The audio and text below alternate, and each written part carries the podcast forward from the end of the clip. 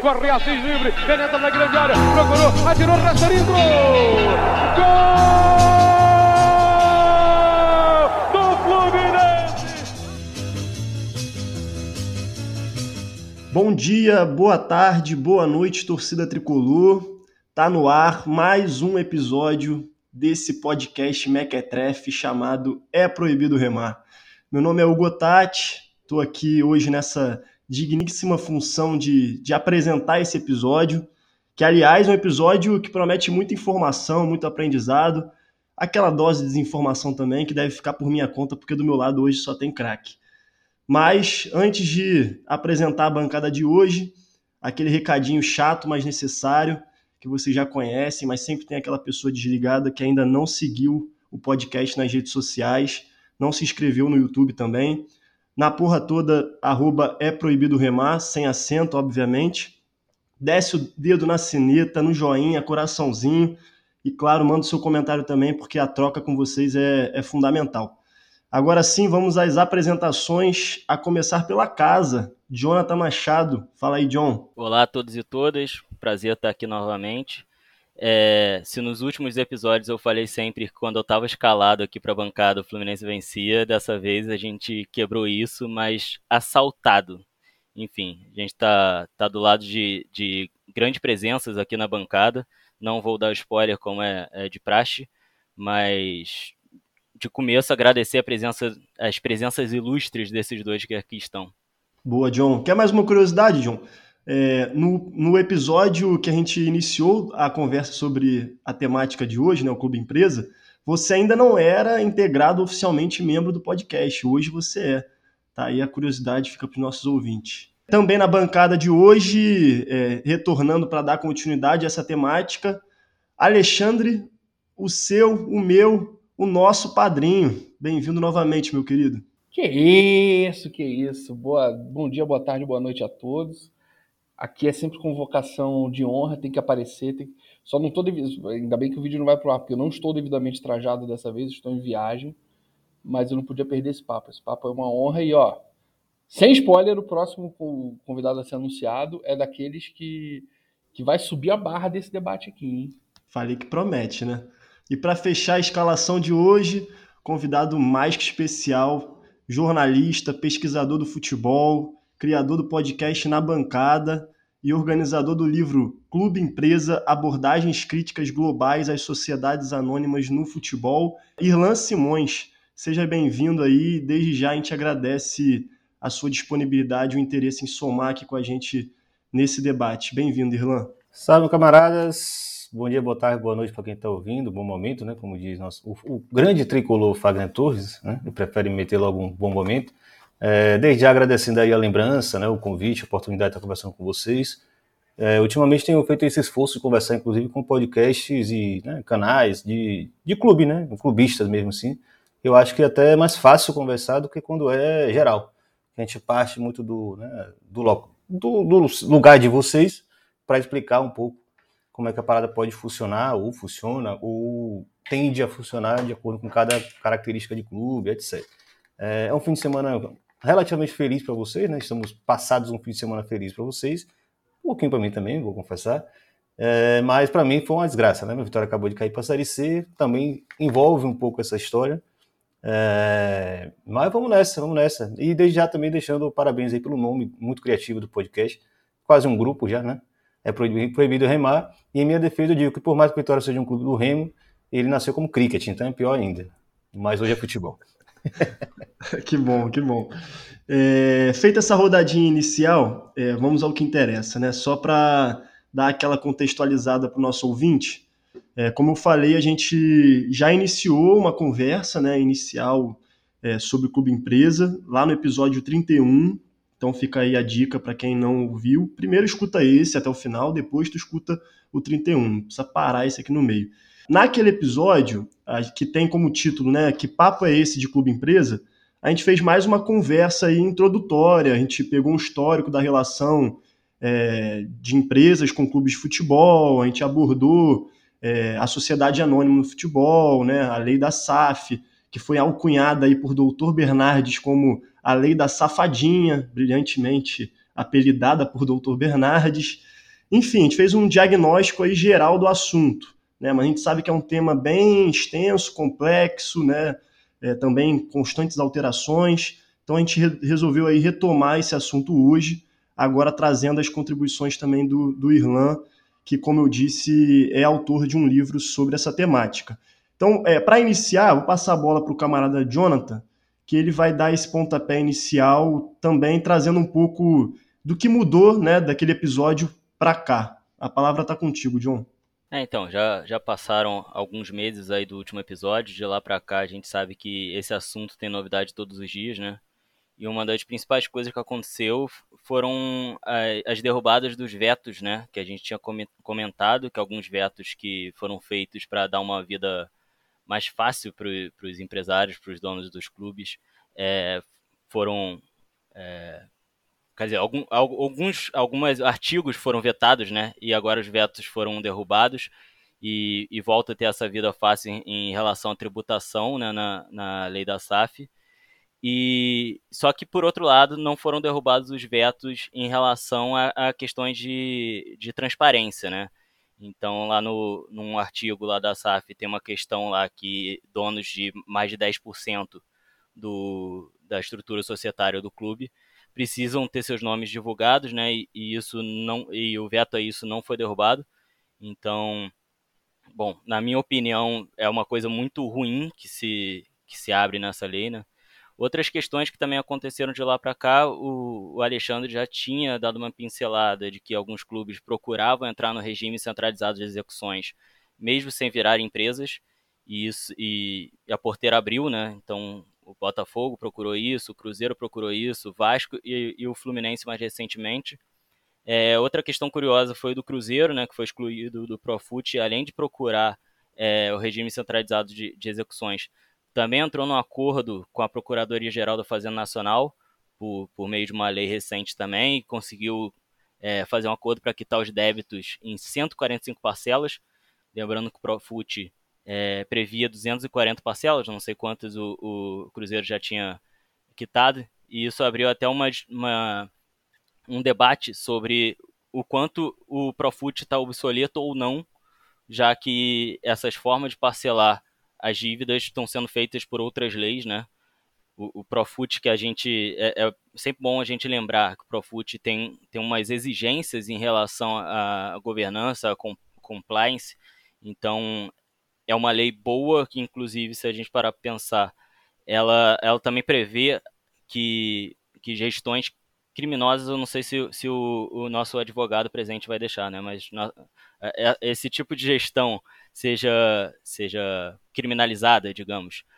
Então, foi o que aconteceu de lá para cá. Outras coisas que aconteceram, o, o Irlan vai falar mais, vai querer falar mais para frente, com certeza, sobre o, caso do Atlético Paranaense, que apresentou um, um plano com um PowerPointzinho lá que que era bem antigo, né? Ele revitalizou o PowerPoint ali para apresentar novamente com, com plano de, de clube empresa. O América anunciou que também vai virar empresa. O, o Cruzeiro, que não conseguiu se organizar, até trazendo gente do América para organizar a casa, não sei o que, não conseguiu se organizar. A XP vai, vai percebendo que o, que o negócio está indo para o buraco, vai lá dar uma ajudadinha. Já anunciou que vai, vai tentar bancar o, o Alexandre Matos lá pra, de volta no Cruzeiro. E o, e o Botafogo, né, que que é um caso que eu queria falar que é curioso, né? Porque todos os meus amigos botafoguenses, quando eu falava de clube empresa, eles fugiam. Não queria falar, porque não, é a única solução, não tem jeito, Botafogo não tem jeito. Aí, essa semana, agora falei com um amigo botafoguense, e aí, como é que tá o Botafogo? Ele falou, tá organizado, né? A casa tá organizada, pô, agora a gente subiu, agora vai ser organizado, as coisas vão dar certo. Precisa de clube empresa ainda? Ele, é, talvez não, né? Enfim, e aí falando sobre essas novidades aí, sobre o regime centralizado de execuções, é, sobre os vetos, sobre o Atlético Paranaense. O que, que vocês quiserem falar sobre, sobre esses assuntos que eu trouxe aqui, eu passo a bola aí para o Irlan e para o Alexandre para darem prosseguimento. Quem vai? Acho que o Irlan é o melhor nome para começar. Vai lá, Irlan. Vou lá. É, não, pela de abertura aí de Jonathan, é, acho que já trouxe o panorama da, da movimentação que está sendo feita, e aí eu acho que eu vou reforçar algumas coisas, né? e complementar algumas questões. É, primeiro é o lance do, do formato né, que foi dado a, esse, a essa lei, e os vetos tinham recaído sobre esse ponto da transparência e o outro ponto da mamata tributária. Né? E o governo Bolsonaro, através do Ministério da Economia, né, que é esse nome esquisitíssimo que inventaram, né, Ministério da Economia. Né? A economia é, um, é isso, sim. Ele foi lá e, e vetou, primeiro, né, o, o regime especial, né, da, é, com relação à tributação dos clubes, que tava, é realmente uma beleza em uma mata, a gente pode falar um pouco mais para frente, porque é, e, por, e, o motivo até que me leva a chamar de lei dos donos, né, não lei das SAF, porque parece ser muito pensado e calibrado a favor de quem quer comprar clubes, né, e não necessariamente é o que os clubes precisam. Isso é muito curioso e acho que é bom explorar bem, explorar bem, bem, bem, bem mesmo isso. E o ponto da transparência que é, não foi sequer alvo de debate. Né? Eles vetaram um, um, artigo muito importante da lei que era uh, a exigência de que o clube divulgasse no seu site oficial quem são os acionistas da SAF do clube ou uh, e, né, no caso, isso é um adendo, uh, caso fosse um grupo de investimentos, né, ou seja, um grupo que gerencia recursos de outras pessoas, ele deveria também dizer quem são os cotistas envolvidos naquele negócio. É, é, o básico, né? O mínimo que se espera de um clube como uma empresa é que se divulgue quem está fazendo parte daquele negócio. Até porque o futebol é um, um poço sem fundo de possibilidades né, de movimentações ilícitas e todos nós conhecemos inúmeras aqui. Né? Não precisa nem ficar lembrando o mundo. Já aconteceu na Itália, aqui no Brasil, já aconteceu no Japão, já aconteceu em todo canto que você imaginar, né, envolvimento de uh, grupos criminosos com o futebol. Por quê? Porque o futebol é um cassino. Né? Ninguém sabe por que um jogador vale 222 milhões de euros. Ele vale isso. Né? Vale porque alguém vai pagar. E se vai pagar, por que vai pagar? Né? Mas enfim. Então, o mínimo que se esperava era transparência, isso foi vetado, e depois do veto uh, se fez muito barulho com relação à tributação, e conseguiram derrubar o veto da tributação. Com relação à transparência, ninguém mexeu uma palha. Na verdade, isso não foi nem pauta de debates né, mais acalorados. A gente fez um barulhinho ali no, na rede social, nos nossos canais, podcasts, etc., mas ninguém ligou. É, e é, para mim, um grande problema. Um dos grandes problemas. Mas, enfim, passou, passou, e aí. E claro, existem, existem mecanismos que as pessoas podem ir atrás né, desses acionistas, ter acesso às atas, atas de assembleia de SA, tudo bem. Mas quando você torna isso mais difícil, já indica que você vai impedir que boa parte da torcida tenha conhecimento de quem são os acionistas desses clubes. É, e é curioso porque Paulo Guedes fez parte de um grande grupo financeiro chamado PTG Pactual, todos sabem disso, é, que é acionista de um clube no Chile, né, acionista da Universidade Católica. Tem uma participação pequena lá, até porque é um dos clubes dos grandes lá que está na Bolsa de Valores. É, então ele sabe, sim, qual a importância disso e que o Chile, inclusive, é um, exemplo global de transparência. Não de resultado financeiro, nem de resultado esportivo, mas de transparência é fantástico. Qualquer um que quiser, que está ouvindo a gente, entrar no site específico lá da comissão que né, é, controla essas entradas e saídas dos clubes é, é, chilenos, vai ver que anualmente os caras têm que fazer um relatório público e identificar nome por nome de quem é acionista. Inclusive quem são os cotistas na bolsa. Tem lá nome por nome, é impressionante. Fantástico é um exemplo, né? Se existir alguma coisa boa para se tirar de exemplo da lei da SAP, né? para a lei da SAP, no caso do Brasil, lá é SADP, né? Sociedades Anônimas Desportivas Profissionais, mas basicamente a mesma coisa. É, o Brasil não não seguiu o modelo. Portugal, que começou, né, aprovou uma lei parecida e também não tinha essa exigência, é, a partir de 2013 começou a ter. Então você vai também no site da Federação Portuguesa, você vai encontrar os relatórios dos clubes indicando quem são os proprietários de cada clube. Né? Inclusive que um dono faz parte de uns cinco clubes diferentes, né? um meio um grupo chamado Olive de Esportes, enfim, você tem acesso a isso.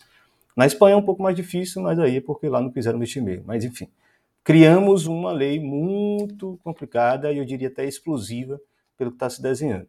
É, para não me alongar muito e passar também a bola para o Alexandre, mas é, só fazer um outro adendo a questão da é, tributária. Né? O Jonathan trouxe muito bem a comparação com o Profut. Né? O Profut foi aprovado em 2015. Inclusive, a ideia de SAF quase passa lá.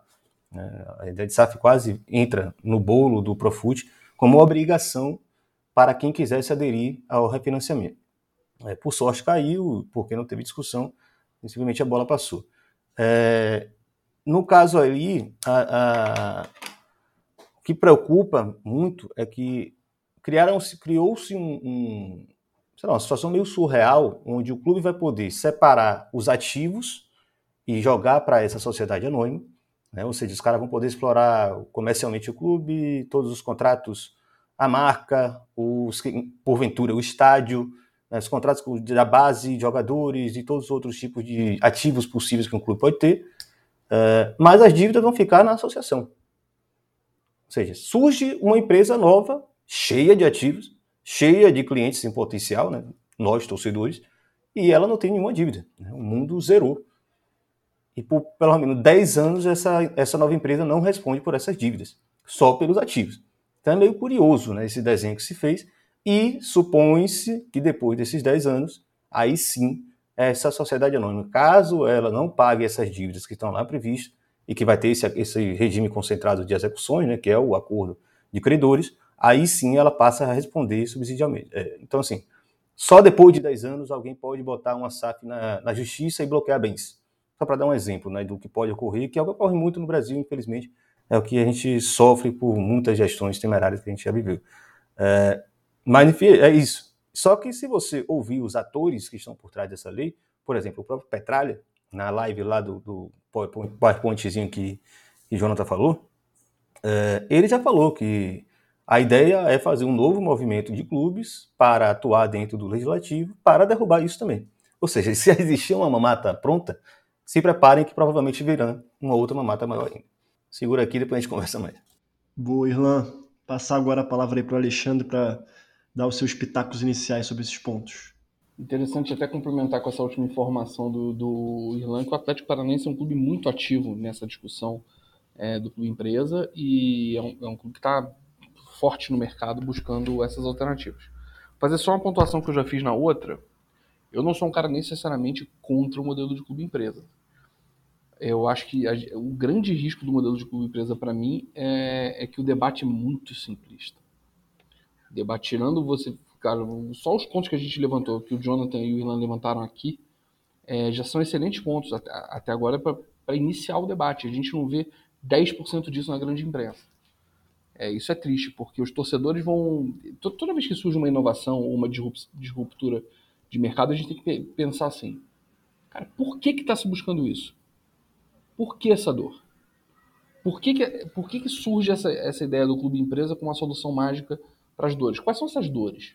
Eu listei aqui de cabeça, mas a gente pode falar de outras, mas que elas estão no espírito de tudo que a gente discutiu aqui: transparência pessoas estão cansadas da falta de transparência nos clubes de futebol. É, facilidade para levantar dinheiro. Muita gente fala assim, cara, tem que virar empresa para poder receber os aportes. É verdade, mas também não é. é a gestão profissional, é gestão centralizada versus gestão política. Muita gente acha que atrair investidores você é, tem um certo risco envolvido quando você tem presidentes trocando de dois a quatro anos na, na, na maioria dos clubes. Isso é verdade. Isso realmente atrapalha. Mas também isso pode ser mitigado. É, o, a, o, falso jargão do profissionalismo tem que virar empresa porque tem que ser profissional. Esse é o argumento que você mais ouve, por exemplo, em ambiente político de clube. Tem que ser profissional. Gente, como se empresa fosse passivo de ser mal gerido. Na verdade, o que a gente mais tem é empresa sendo mal gerida no mundo. Senão todo mundo era unicórnio, né? Não é o caso. Então, é, é uma das, porra, das falácias mais, que você vê mais deliciosamente as pessoas abraçando, tanto na imprensa quanto em debate de torcedores, o que beleza, mas principalmente no debate político dos clubes. É, é enfim. Né? E, e, é a falácia, e é a falácia também que permeia o debate sobre o serviço público, né? Como o serviço público também. fosse uma bosta e. Mas é, é filho do mesmo. É, é, filho do mesmo. Do, do mesmo ovo da serpente, né, cara?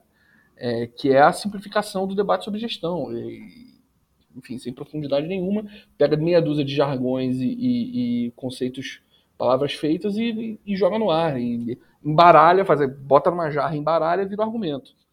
É, e o fetiche que as pessoas têm de que seu clube vire um mega clube da noite pro dia é o, o sonho de verão do Manchester City e do Paris Saint-Germain é, vários dos torcedores que eu conheço desses clubes onde o debate está mais avançado, a esperança do, do, do Alvinegro ou, do, do, do, Cruzeirense, por exemplo, é que o. Ah, não, beleza, o Cruzeiro vai virar o Manchester City, o Botafogo vai virar o Paris Saint-Germain. Que no fundo é aquela coisa, eu quero superar o meu rival. Eu quero um atalho para superar o meu rival. E aí a gente vê que todos esses pontos de dores, todo, dinheiro, transparência, gestão versus política, profissionalismo, é, tirando ricaços, mas todos os outros você conseguiria fazer com um aprimoramento de lei e de sistemas de controle dentro dos clubes, de estatutos. Todos esses pontos. Todos esses pontos. É, se você tivesse um histórico de, de sistemas de clube no Brasil mais bem gerenciados, onde a transição entre poderes políticos impactasse pouco na operação racional do clube, você fatalmente teria um ambiente mais propício para negócios e para investimentos. Então, cara, para mim, o, o, mais interessante do debate é a gente debater. A gente tentar, é, nesses pequenos nichos que a gente atua, de clubes e, e canais de clubes e tal, a gente tentar empurrar para esse debate para cima.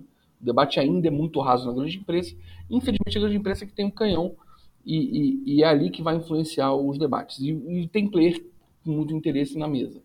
O Rilan falou muito bem é, do BTG Pactual, é, o Jonathan já tinha citado a XP, é, a XP se movimentando com o Cruzeiro e Botafogo.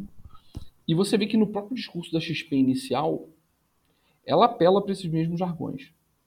Ela cita como exemplo, na, na entrevista para o Rodrigo Capello, ela cita, por exemplo, que a ideia é mirar no Manchester City e no Paris Saint-Germain, que é um tipo de investidor que é é irreal para o mercado brasileiro. Porque é um investidor de so atrás de soft power.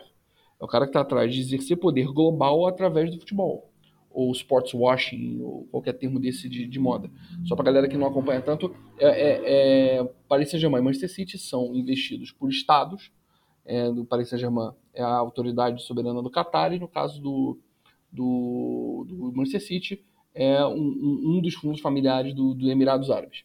É, e ali o objetivo é fazer com que a imagem dos países e desses reinados, desses soberanos, seja melhor percebida no mundo. Cara, a Liga Brasileira não tem esse alcance. Você, obviamente, pode ter um, um chinês ou alguém com interesse, por exemplo, em melhorar sua imagem para conquistar território em mineração, em agronegócio no Brasil, algum soft power com interesse em mercado brasileiro, em, em, crescer no mercado brasileiro entrando nesse. Cara, mas não vai ser um volume que vai, vai, vai causar essa diferença como se fosse o Manchester City saindo de um clube com receita pífia para um clube de, de, das maiores receitas do mundo. Então, já me preocupa ver um, um, um player como a XP trazendo um discurso tão, tão, tão pobre. Mas será que esse discurso pobre é desconhecimento ou será que eles sabem que é isso que leva à direção da opinião pública? Eu espero que seja o segundo caso, tá? Se for desconhecimento, é muito pior. É, é, muito mais muito mais preocupante. Então, cara, eu, eu até não sou, não vejo o conceito de ter um regime tributário especial como ruim, porque eu acho que é interessante a gente ter é, uma atratividade inicial, contanto que isso seja corrigido ao longo do tempo. Eu acho que daqui a 5, 10 anos você ter o mesmo regime tributário é, de, de, de, das demais empresas, acho super razoável. Você dá um buffer de aprendizado para ter mais dinheiro sendo reinvestido em pagamento de dívida e tal, mas depois de um tempo ser corrigido. E não pode ser é, sem essa agenda de transparência, que é o que o Irlan falou. É, cara, numa boa, o cara botou dinheiro em clube de futebol aqui no Brasil, que, é um, que são entidades de interesse público, mesmo que vire empresa, são entidades culturais e de interesse público. O cara botou dinheiro, tem que dizer quem é. Então, para mim, isso não ser debatido é um diagnóstico de tudo que a gente está falando aqui. O, o, debate é tão pobre que um item tão importante como esse passou batido. Então esse é o meu espetáculo. Dei uma homenagem aqui a Dian, nosso querido Dian Monducci. Deu uma divaneada bizarra aqui, peço desculpas. Mas eu... Enfim, essas são minhas pontuações por enquanto. Eu queria adicionar um negócio rapidinho, Tati. Que... É, é... Primeiro eu queria falar sobre a questão que a gente falou de Emirados Árabes e tal. E aí entra também nessa questão a entrevista do Paulo Guedes recentemente, né? Falando que os caras são donos, compraram o Cristiano Ronaldo, quer dizer, não sabe nem qual time que os caras são donos, né? E que os caras dos Emirados Árabes vêm extrair petróleo aqui no Brasil, né? É, é foi uma coisa, assim, em cima da outra, assustadora do, do Paulo Guedes, né? Então, eu acho que dialoga bem com, com essa questão que você está falando. E a questão de tributação, o, o que me chama atenção na questão de tributação, de, de ter um regime especial é, na entrada e tal, para chamar realmente os players, é que dá a entender assim: olha, é, não, não criamos essa lei aqui para ser uma possibilidade. Criamos essa lei aqui para a gente incentivar que vocês entrem nessa lei. E aí isso entra o discurso de que você virando SAF, realmente você vai organizar a sua gestão, que inclusive quando tem a derrubada lá dos vetos, é o discurso utilizado pelo, pelo relator da lei. Ele fala exatamente isso. A gente espera que, os, que os clubes é, virem SAF para conseguirem organizar a sua gestão. Então, para mim, é muito claro isso, né? A lei é feita de forma com que empurre os clubes para esse caminho, né? Não é, não é só para dar uma opção para os clubes, é empurrar os clubes para esse caminho. Boa. É, vou passar a palavra para o Irlan para a gente também continuar a rodadinha. O Alexandre até já meio que deu um pitaco já inicial até sobre uma segunda parte que a gente planejava para falar no episódio, né? Que é porque o torcedor tem essa esperança né, no clube empresa. E também porque os empresários procuram é, também esse, esse tipo de movimentação. E aí deixo a palavra aí com o Irlan para ele tanto comentar o que vocês já falaram, quanto falar um pouquinho disso também. É, começando pela questão de City e PSG, né? Acho que você perguntou essa questão de por que o torcedor quer tanto, né? Convenhamos, né? Todo mundo tem o direito também de, de querer ser o seu clube super vencedor e, e eu sempre falo, né? No, no, no estágio que nós sempre estivemos no futebol brasileiro. Fluminense nem tanto, até porque foi um clube que teve uma abertura recente, então até existe uma, uma discussão, né? E, mas assim, a grande maioria dos clubes brasileiros é extremamente fechado. É extremamente fechado. Então, a percepção do torcedor com relação ao seu clube, muitas vezes, é de que ele é inalcançável, ele, ele não tem como fazer parte daqui. Então, se tornando uma empresa e, porventura, né, seguindo todas aquelas, é, é, digamos, promessas que Alexandre elencou também aí, né, de transparência, de profissionalização, né, do fim da política, da atração de investidores.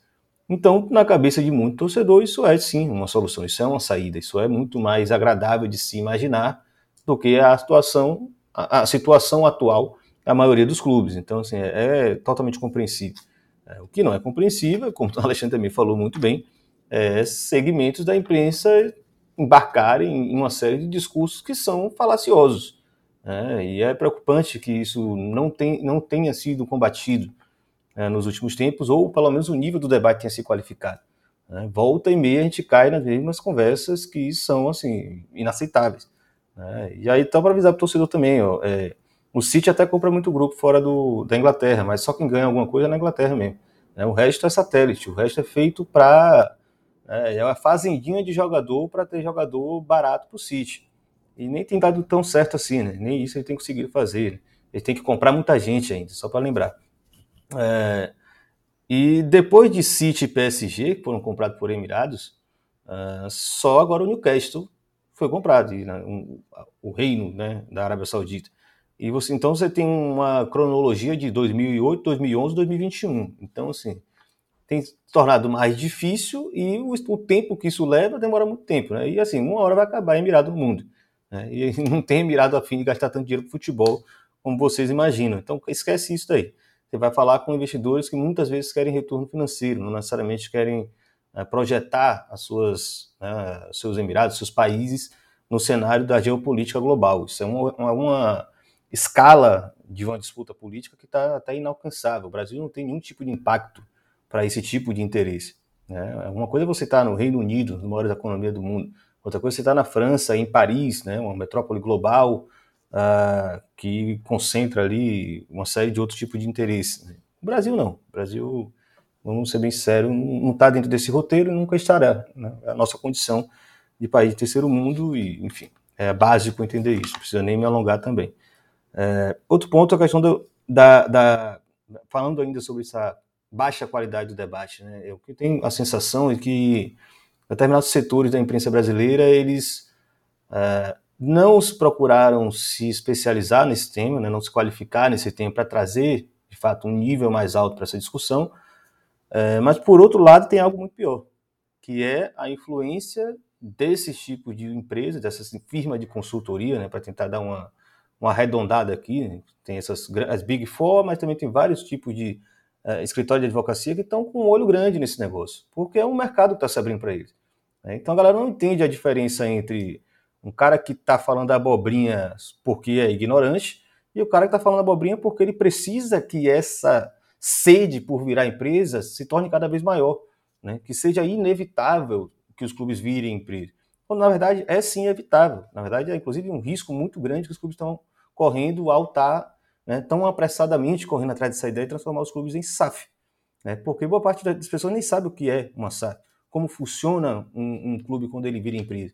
Né? Quais tipos de interesse e quais tipos de situação uh, os conflitos começam a ocorrer. O futebol europeu ele é repleto de histórias, de conflitos muito graves, inclusive do ponto de vista político, né? É bom lembrar, inclusive do ponto de vista político. Uh, enfim, eu acho que uh, há uma sede muito grande, aí eu acho que existe sim um argumento muito forte. É, como o Alexandre falou, é normal também. Eu entendo, inclusive, por exemplo, o Vitória na situação calamitosa que está hoje, a SAF pode ser sim um mecanismo, pode ser para livrar, para dar uma capitalizada, para dar uma alavancada no clube, a gente sair da situação que está e tentar resolver alguns dívidas que a gente tem. É, a questão é a série de problemas que podem vir em decorrência disso. Uma delas é, por exemplo, os mesmos grupos que sempre controlaram o Vitória, que a gente chama de oligarquia por aqui, mas todo clube tem a sua, é, usarem a SAF exatamente como um instrumento de perpetuação no poder. E não é, é, é só especulação que a gente está falando. Isso acontece em muito lugar do mundo. Inclusive já aconteceu no Brasil. Né? Você pegar a história do, da, do Bahia SA, do Esporte Clube Bahia, que inclusive apareceu mês retrasado com a dívida de 100 milhões do antigo investidor do Bahia, 100 milhões, né? a bomba caiu no colo da atual gestão. Uh, o que aconteceu foi que os investidores se enrolaram na justiça, porque era o Banco Opportunity, vocês devem lembrar desse Banco Opportunity, Daniel Dantas, né? lá nos idos anos 2000, uh, ah, entregaram o controle de volta para a oligarquia que já controlava o Bahia, a SA só serviu como mecanismo para basicamente privatizar o Bahia para eles sem ele botarem um centavo.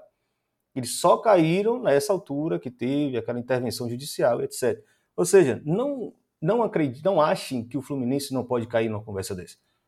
Não pode ser vítima de um processo desse. E muitas vezes passa ao lado da nossa própria capacidade de mobilizar. Por quê?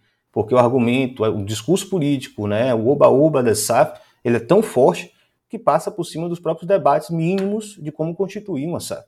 Né? E a gente não está pensando hoje é, como criar mecanismo de blindagem do clube, do patrimônio do clube, né? como garantir que a associação não perca o controle desse, dessa estrutura que é tão grande e, vai, e representa tantas pessoas.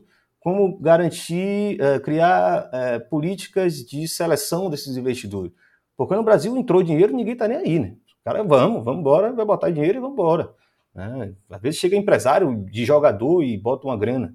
E os clubes vão, né? Depois não quer saber como é que vai resolver. Só que com a SAF isso vira dívida e às vezes a dívida se converte em ação. Então você pode ficar na mão de quem botou um dinheiro, emprestou um dinheiro para o clube.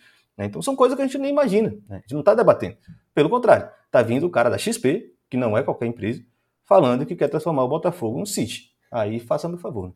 E só para complementar essa penúltima coisa que o Irlan falou, da dívida virar ação, é, não sei se você quis dizer ação na justiça ou, ou cota. Você quis dizer cota, né?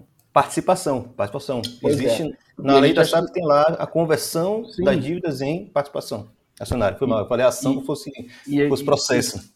E, e, muita gente pode pensar assim, não, você, pô, só bobo cai nessa.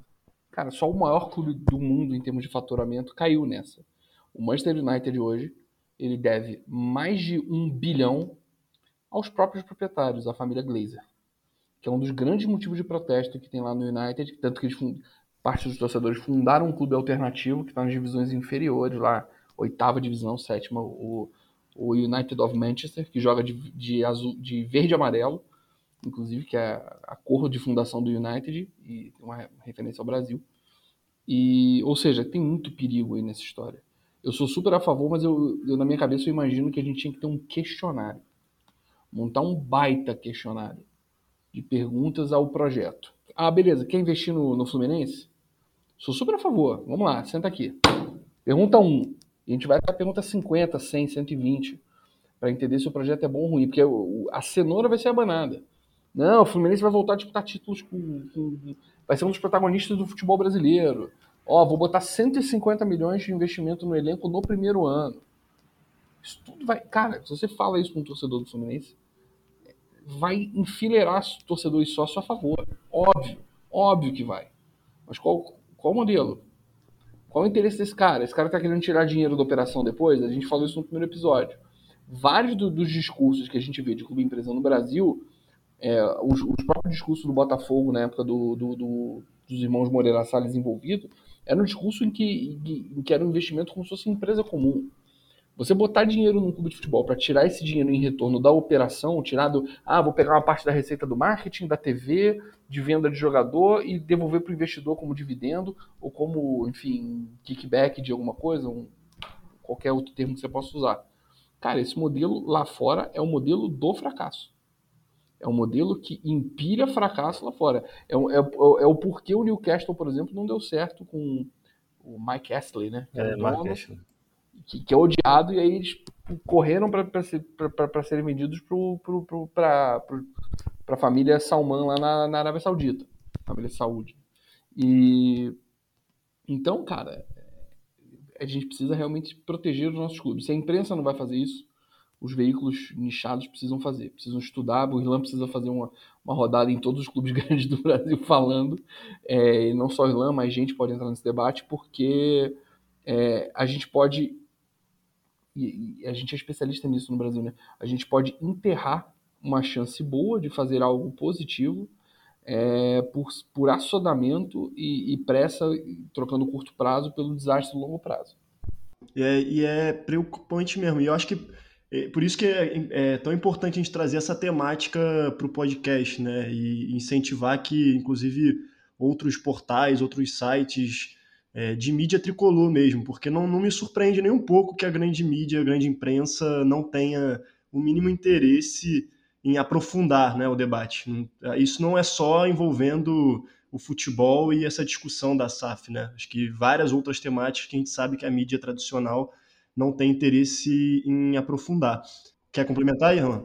Vai lá. Eu ia trazer uma, uma, um cenário assim, é, parece exagerado, mas é extremamente possível. Né? A Alexandre trouxe uma coisa muito importante. É, no futebol, a nível global, é extremamente raro um clube fechar bem um exercício, fechar no azul. Né? Ter resultado superavitário, como fala assim. É raro, é muito raro. Por quê? Porque existe uma natureza no futebol que é se você é austero demais, você é quase que inevitavelmente medíocre. O futebol exige que você aposte, aposte, aposte. E existe um sócio no futebol que ele é oculto e não se responsabiliza por nada, que é o agente de jogador, que fica com muito dinheiro do futebol. No Brasil a gente está cansado de ver isso, mas eu falo isso a nível global, né, a nível é, é, Europa, né, a nível Barcelona, a nível United, que é o cara que bota dinheiro de comissão, que ele participa do salário do jogador, que é estratosférico, e que não existe um limite. Né? A indústria do futebol a nível global não tem nenhum tipo de controle, de fato, sobre salários, sobre rendimento de atletas, etc e nem provavelmente terá, porque essa elite chamada agente de jogador interfere muito, inclusive, nessas discussões. Os clubes são vítimas de alguma forma sobre, com relação a isso. Claro, aí existem donos de clubes que são ultra bilionários, então uma pequena, uma certa dívida que ele acumule com um clube de futebol, para ele pouco importa, porque o interesse dele mesmo era projetar sua imagem. Né? Os grandes clubes vencedores do mundo são clubes que o dono está nem aí para retorno financeiro. Simples. O cara está querendo projetar uma outra empresa dele, está querendo só se posicionar no mercado estratégico para algum outro tipo de interesse dele, né? estar na França, estar na, no Reino Unido. Né? O Abramovich não está na Inglaterra à toa. Né? Está porque ele tem muito interesse por fora do futebol. Então, se ele derramasse dinheiro no Chelsea, ia. Aí o fair play financeiro vai dar uma puxada na rédea dos caras, mas a gente sabe que depois eles vão lá e, e dizem que não estão nem aí. Né? Inclusive perdoaram o Paris Saint-Germain, perdoaram o City, enfim, então é esse universo, esqueçam, vocês estão falando de outra realidade. É, vamos voltar para o Brasil e vamos discutir essa questão de atividade financeira.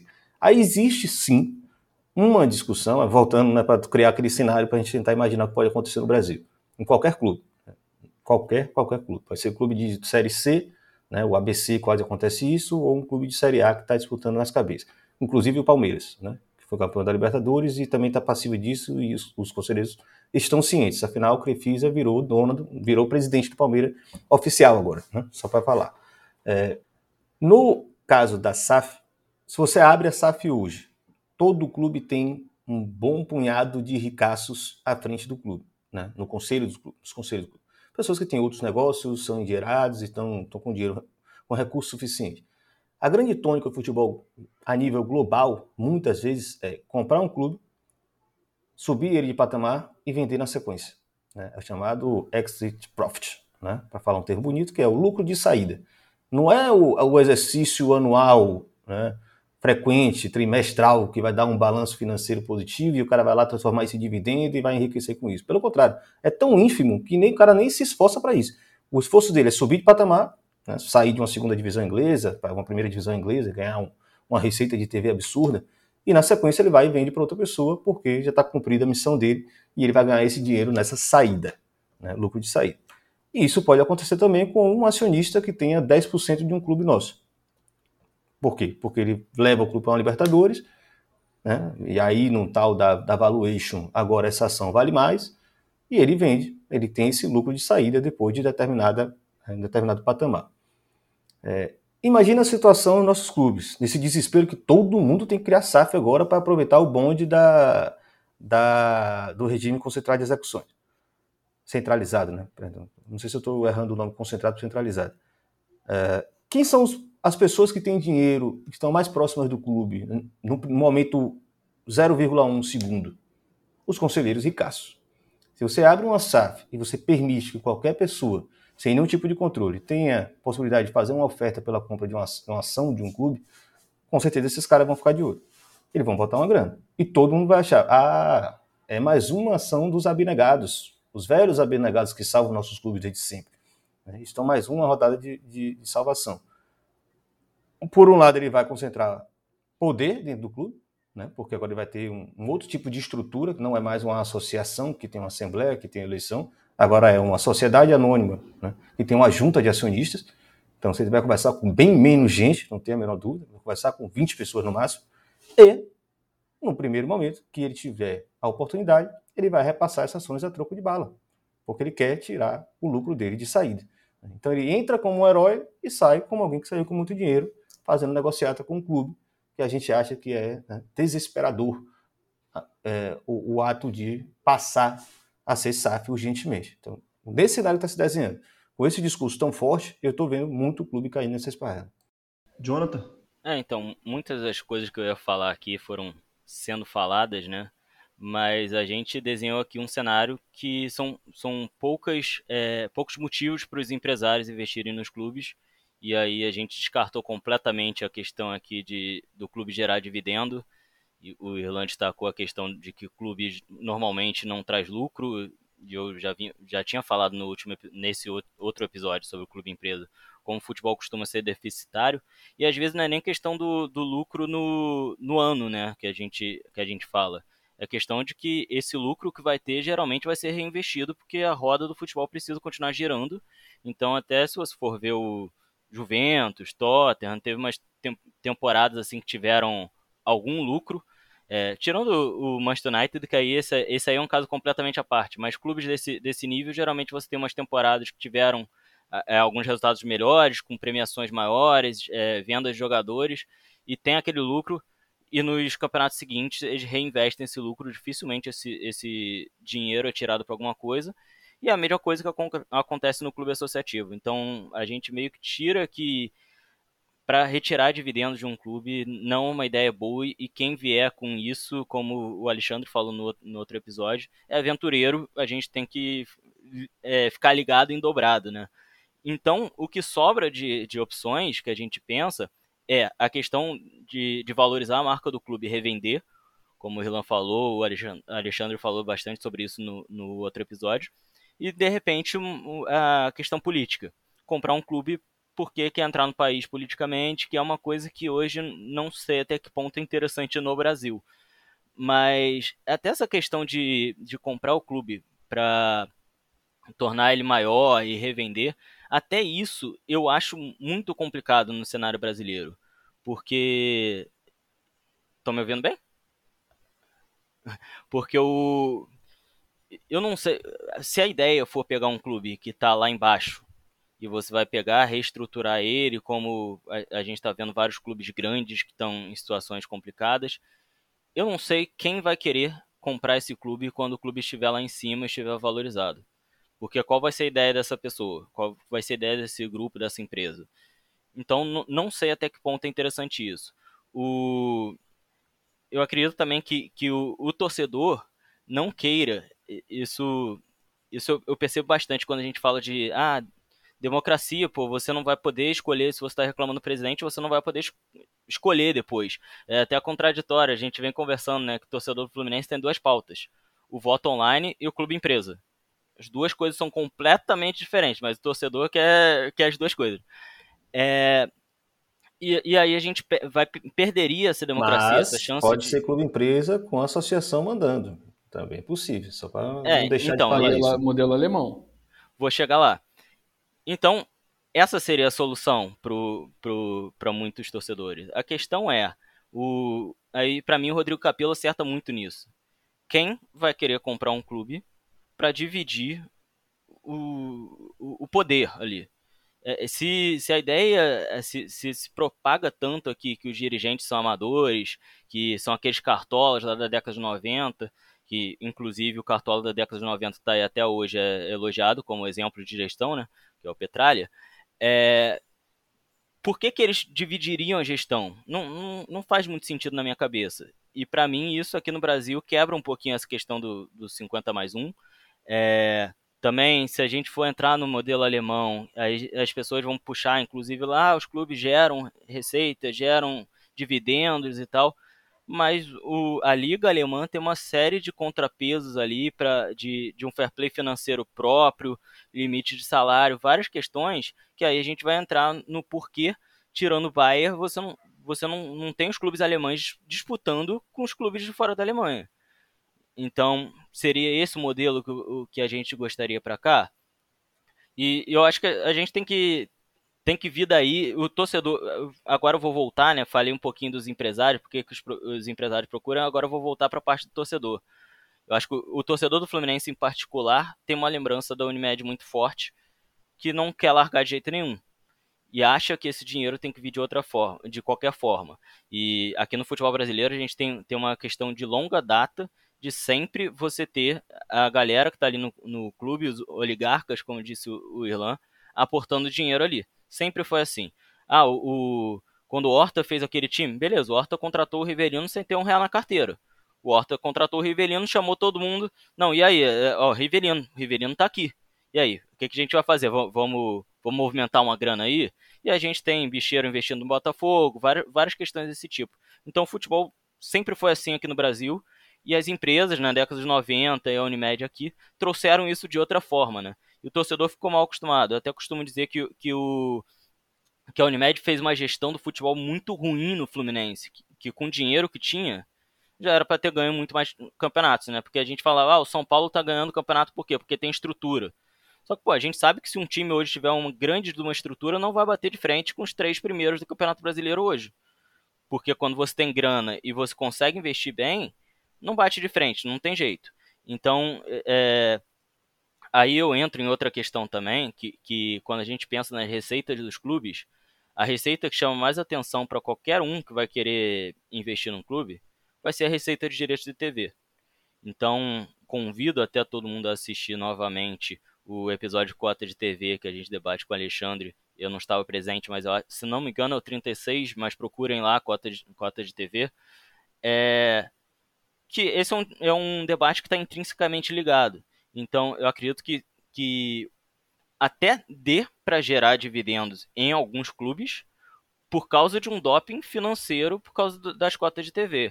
Quando a gente fala, ah, a conta do Atlético não vai se pagar, a conta do Palmeiras não vai se pagar, mas tem clube que a conta vai se pagar porque o dinheiro ali entrando é infinito. Então é, é outro debate que a gente tem que ter, porque se o torcedor acha que tem que voltar o investimento massivo no clube para bater de frente, lembre-se que tem clube que está lá, em, lá em cima e não é porque, porque tem investimento massivo de fora, porque o investimento massivo é da Globo, é de quem, com, de quem compra os direitos de TV, né? Então, são, são assuntos diretamente conectados, a gente não pode discutir uma coisa sem a outra, a gente não pode é, esquecer também que se tiver grande investimento em todos os clubes, não tem grande investimento em clube nenhum, porque a, a gente tem um modelo aqui no Brasil de muitos clubes de muito nome, muitos clubes grandes que não cabe nem na Série A.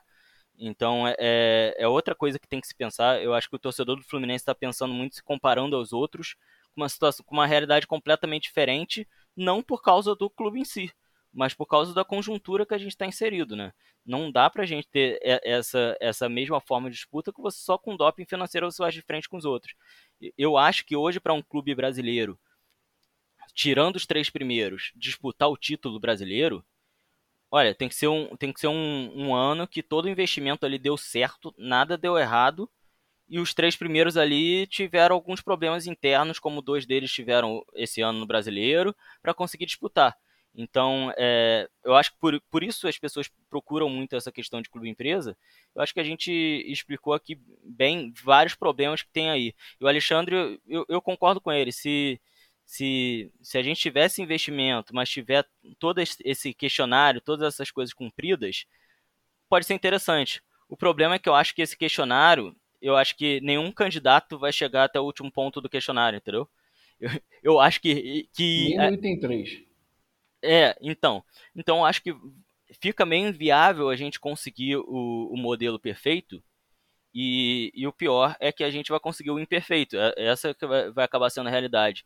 E na, na pior, ou melhor dos casos, o que vai acontecer, para mim, na minha opinião, é o que o Irlan falou, dos oligarcas tomarem conta dos clubes. Isso vai acontecer provavelmente no Atlético Mineiro muito breve, por causa das dívidas que tem com, com, com os R's lá. E, e talvez os clubes sejam fatiados entre os oligarcas. A gente sabe que tem gente no Fluminense que gostaria de comprar uma fatia. Então, é... Não, passo agora para o Irlan concluir por aqui. Jogo rápido, é porque você falou da questão do, do passado do futebol brasileiro, né? Você contou a história de Horta aí, que não tinha, o clube não tinha dinheiro, conseguiu trazer Rivelino e depois pensou como ia pagar, né? E aí você tem o caso de, do Bicheiro no, no Botafogo, enfim. Não sei se é proibido falar nome de rival aqui, mas falei. É, é, é, é, exatamente isso que explica muita coisa no futebol brasileiro. Assim. Por que estamos nesse patamar de dívidas tão monstruoso e os clubes vão acumulando, acumulando, acumulando? Porque realmente nunca teve uma política de fato séria de controle financeiro no futebol brasileiro. E não é só porque o formato é de associação, porque existe associação em outros lugares e, enfim, o buraco não é tão fundo como é aqui. Aí, claro, você falou também da natureza do futebol, já falou aqui da natureza do futebol. É, clubes espanhóis resolveram suas dívidas, boa parte dessas ali por causa da Copa do Mundo de 82, exatamente porque foram obrigados a se tornar SAs, né? as SADs, no caso dele lá. E aí o que aconteceu é que os próprios sócios tiveram possibilidade de comprar essas ações, e até hoje muitos são, são acionistas dessas SAs. É, acontece que de lá para cá, isso foi de 90 para cá, né? 1990, 92 para cá, 62 clubes espanhóis já entraram em concurso de credores, né? ou seja, estiveram insolventes em algum momento, né? quando tiveram outros também que fecharam as portas. A mesma coisa aconteceu na Itália, mais de 50 clubes já foram à falência. Né? Então, assim, existe uma, um problema endêmico no futebol, é, é de, enquanto indústria mesmo, que ninguém conseguiu encontrar uma forma de equacionar, a não ser por esses mecanismos de fair play financeiro que não interessam a ninguém. É esse que é o grande problema. Não interessam a ninguém. Ah, os clubes alemães não chegam nas finais. Claro, porque eles não podem queimar dinheiro que nem os outros queimam. Né? Então, assim, é, não, não suspeito que algum clube brasileiro, inclusive tradicional, vá quebrar sendo SA, porque não existe o básico, que é o mecanismo de controle, que é o que faz os clubes não torrarem dinheiro. Não é necessariamente o modelo, né? Ah, vai endividar, vai endividar, vai... Na França, o Bordeaux fechou as portas. O Bordeaux já foi multicampeão. Né? Fechou a porta não, né? Quase fechou as portas, tiveram que socorrer. É, na Inglaterra tem uma cacetada também de clube que está quebrado. Então, assim, é, é, o que me assusta também. O pessoal não tem noção muito grande de como tem funcionado isso no futebol global. E no futebol brasileiro, para piorar, é, essa cultura é muito forte. Né? E essas dívidas são de longa data. Não surgiram de 2000 para cá. Pois é, Irlan. Vou, vou, até pegar um gancho do teu para tocar no, que acho que é um dos pontos principais do, do, do, debate esportivo em geral no Brasil. É tanto quanto a gente olha o nosso próprio clube para criticar ou para eu, enfim, eu já fiz isso, todo mundo já fez isso. É, às vezes a gente olha para as mazelas dos nossos clubes e, e, e, tende a achar que as soluções são individuais. Em que sentido? Basta trocar um presidente, basta trocar um grupo político, basta entrar pessoas mais sérias, basta entrar profissionalismo. A gente já viu esse discurso acontecer 200 vezes em clubes. Eu mesmo já participei disso, já quebrei a cara com isso. E, e é assunto semanal com meu psicanalista sobre o, as frustrações que isso deixaram em mim. Mas é, porque a gente tem de olhar as coisas fatiadas. A gente tem de olhar assim, clube, meu clube, ou outro clube, comparar o Fluminense com o Flamengo, comparar o Fluminense com o São Paulo. E a gente esquece de entender, a gente esquece de entender que a grande natureza do mercado do futebol é a natureza coletiva. Em que sentido? O sistema ele funciona de forma coletiva. É, é, é, e a gente ignora que tem paralelos com qualquer outra indústria. Se você tem um player numa indústria que está muito mais capacitado financeiramente do que os outros, no, no, telecom, em óleo e gás, ele é chato os outros. E, e só que a gente tende a pensar que o negócio do Fluminense é apenas o Fluminense. O negócio do Fluminense é, é, é, é ser um partícipe de um campeonato que, se o campeonato for mais interessante e mais organizado e mais equilibrado, ele traz mais valor para todo mundo. Tanto é que os grandes reis de fazer dinheiro com esporte enquanto entretenimento no mundo são os americanos. Vê lá se as ligas são desequilibradas. Vê lá se a divisão de TV é, é, segue uma proporcionalidade ignorante como se faz aqui. É, e vê lá se lá não tem um país, enfim, uma economia é menos liberal do que as pessoas pensam, mas é uma economia liberal, uma das economias mais liberais do mundo, em que o mecanismo esportivo é cheio de controle entre os clubes, porque eles entendem que a organização esportiva é o conjunto dos clubes e não os clubes individualmente. A liberdade econômica está na liga. Eles fazem com que as ligas tenham liberdade econômica. Mas os clubes que formam a liga precisam ter equilíbrio. E aí, e aí Irlanda, por exemplo, se você pega o, o, o que, que causou o desequilíbrio na Espanha e na Itália. O que causou o desequilíbrio na Espanha e na Itália, Barcelona e Real Madrid não quebraram. Quem quebraram foram os outros. Por quê?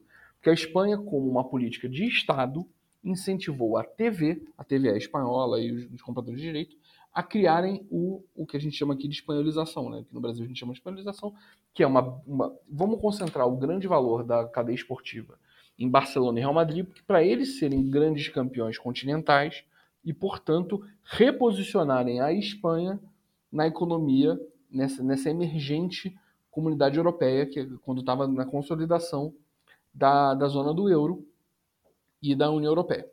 Então ali foi uma estratégia de soft power da Espanha, o que fez com que ficasse muito difícil competir com o Barcelona e Real Madrid. O que, que os clubes fizeram? Começaram a cara, apostar em contratar, contratar jogador mais caro. É, e daqui a pouco não é nem porque tem que apostar, é porque o, o, quando você começa a jorrar dinheiro em dois ou três clubes só de uma liga, você inflaciona toda aquela liga.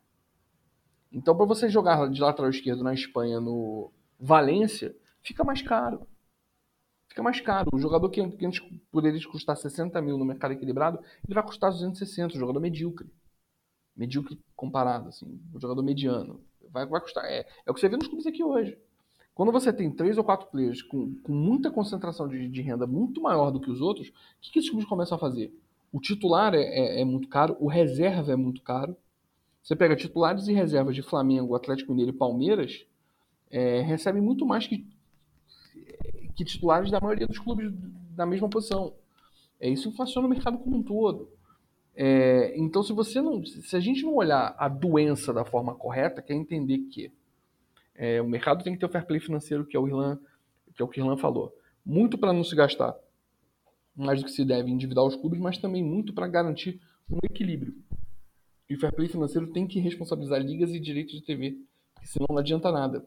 Porque senão vai ser que nem a PEC dos gastos. Você beleza, vou, vou estrangular aqui de um lado a, a capacidade de você gerar dívida, mas eu, eu, eu, tenho um modelo tão de desigual aqui que ele vai causar uma depressão e uma hiperconcentração é, de renda, que é o que acontece hoje, o que está acontecendo hoje. É, então, se a gente não atacar todos os pontos para formar uma liga melhor, um ambiente de negócios melhor, você não vai ter os melhores tipos de investidor aqui. Então, se a gente não resolver toda a governança do futebol brasileiro, que é aquela história que já foi discutida em outros podcasts, que é, é a, a, as ligas e os times pequenininhos dos estaduais que votam e elegem o presidente da federação, os presidentes da federação elegem o poder da CBF, você tem toda uma cadeia que é ligada a, a, a, a política partidária tradicional, a interesses que não têm a ver com futebol. Essa cadeia que manda no futebol.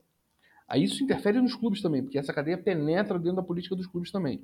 Por isso que os clubes que não têm é, sócio-torcedor com direito a voto, por exemplo, eles têm ainda mais concentração de poder. E é uma, e, e é uma, é uma enfim, o torcedor do Fluminense não sabe o privilégio que ela tem de ter o sócio futebol é, e ter o, o, o, o, direito ao voto tão acessível para poder é, exercer o seu, a sua voz dentro do clube. É, e, cara, você tem aí é, esse tripé, leis que regem o futebol brasileiro, que não é só a lei da SA que interessa, é como funciona a CBF e as federações. Você tem direitos de TV, que é uma coisa que tem que ser bem regulada, e você tem a gestão da liga. Se você não resolver esse tripé, voltar com o veto da transparência, é, tirar o veto da transparência e organizar melhor toda essa cadeia, esquece, não vai ser a gestão do seu clube que vai resolver qualquer coisa, não vai ser o seu clube virar empresa que vai resolver qualquer coisa. Todo, é, a gente tem que pensar a indústria como um todo e não pegando e resolvendo problemas individuais para atender interesses de A, B ou C. Boa. Alexandre, inclusive, várias, várias das coisas que você falou agora, é, você falou também no episódio sobre cotas de TV, né? É, e aí, só para confirmar o número do episódio que o Jonathan até deu uma ventilada aí, de fato é o número 36. Fica o convite para quem quiser ouvir também. É, sobre o, o, falar o nome de rival, Irlan, a gente não costuma falar o nome do remador da Gávea, mas o Alexandre me quebrou que ele falou aí agora na fala dele. Mas tá perdoado. Que não se repitem, Alexandre. Eu, eu tento ser equilibrado, tento ser equilibrado. Feriu o estatuto. Mas é, só resgatando uma, uma, questão que até o Jonathan falou sobre o torcedor, né? Falando como torcedor, eu acho que o Fluminense, é, a torcida do Fluminense tem muito isso também, porque eu acho que existe essa cultura do imediatismo, né? né muito resultadista. É, e, e, tem que ter resultado imediato, e a gente vive, porra, pelo menos falando do Fluminense, uma década horrível, né? Então, é, por mais que na Unimed, na período Unimed, a gente pode até pensar que a gente poderia ter ganho mais, mas a gente disputou e ganhou títulos, né? E a gente tem uma década muito ruim. Então acho que isso também ofusca muito é, a capacidade da galera de tanto entender a conjuntura, né, todos os fatores, esses fatores que o próprio Alexandre está levantando, é, quanto aquilo que o Irlan falou lá, lá no início, de entender que às vezes isso a médio e longo prazo pode, pode causar consequências gravíssimas para os próprios clubes, né? para a sobrevivência do clube. Né?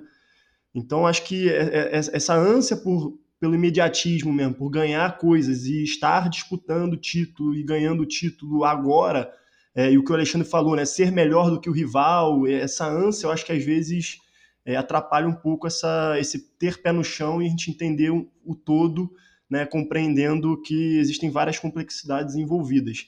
E aí, assim, eu acho que uma parada que o torcedor, e foi inclusive uma pergunta da Júlia no nosso grupo da resenha, o torcedor quer ouvir também é, quais os modelos, então, de gestão alternativos ao clube empresa, né? É, aí a Júlia até pediu se vocês poderiam dar alguns exemplos e tal. Então, falar assim, vamos tentar focar opções para o futuro, assim, a opinião de vocês é, para o futuro, se existem modelos alternativos, quais seriam os melhores, qual deveria ser a prioridade também, em termos de, de modelo de gestão.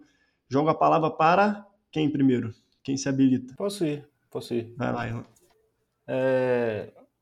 Assim, tem uma questão que é modelo de gestão você pode encaixar em qualquer modelo jurídico, né? Então são coisas distintas, né?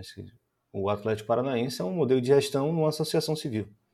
Né? Você teve um, inúmeros casos de empresas no Brasil que foram muito mal geridas no futebol. Né? Inúmeros, inúmeros, inúmeros. Eu tenho uma lista com 20 que sumiram e ninguém se importa também, porque eram clubes que não tinham torcida. Né? Então, Barueri, né? essa renca toda aí de São Paulo principalmente. Volta e meia aparecem novos, né? Apareceu agora o Tom Benz aí de Minas Gerais, que a gente sabe que também é, é, é clube de empresário. Mas apesar, apesar disso, não tem um modelo jurídico, inclusive de empresa, né? Ele é um grupo de empresários, enfim.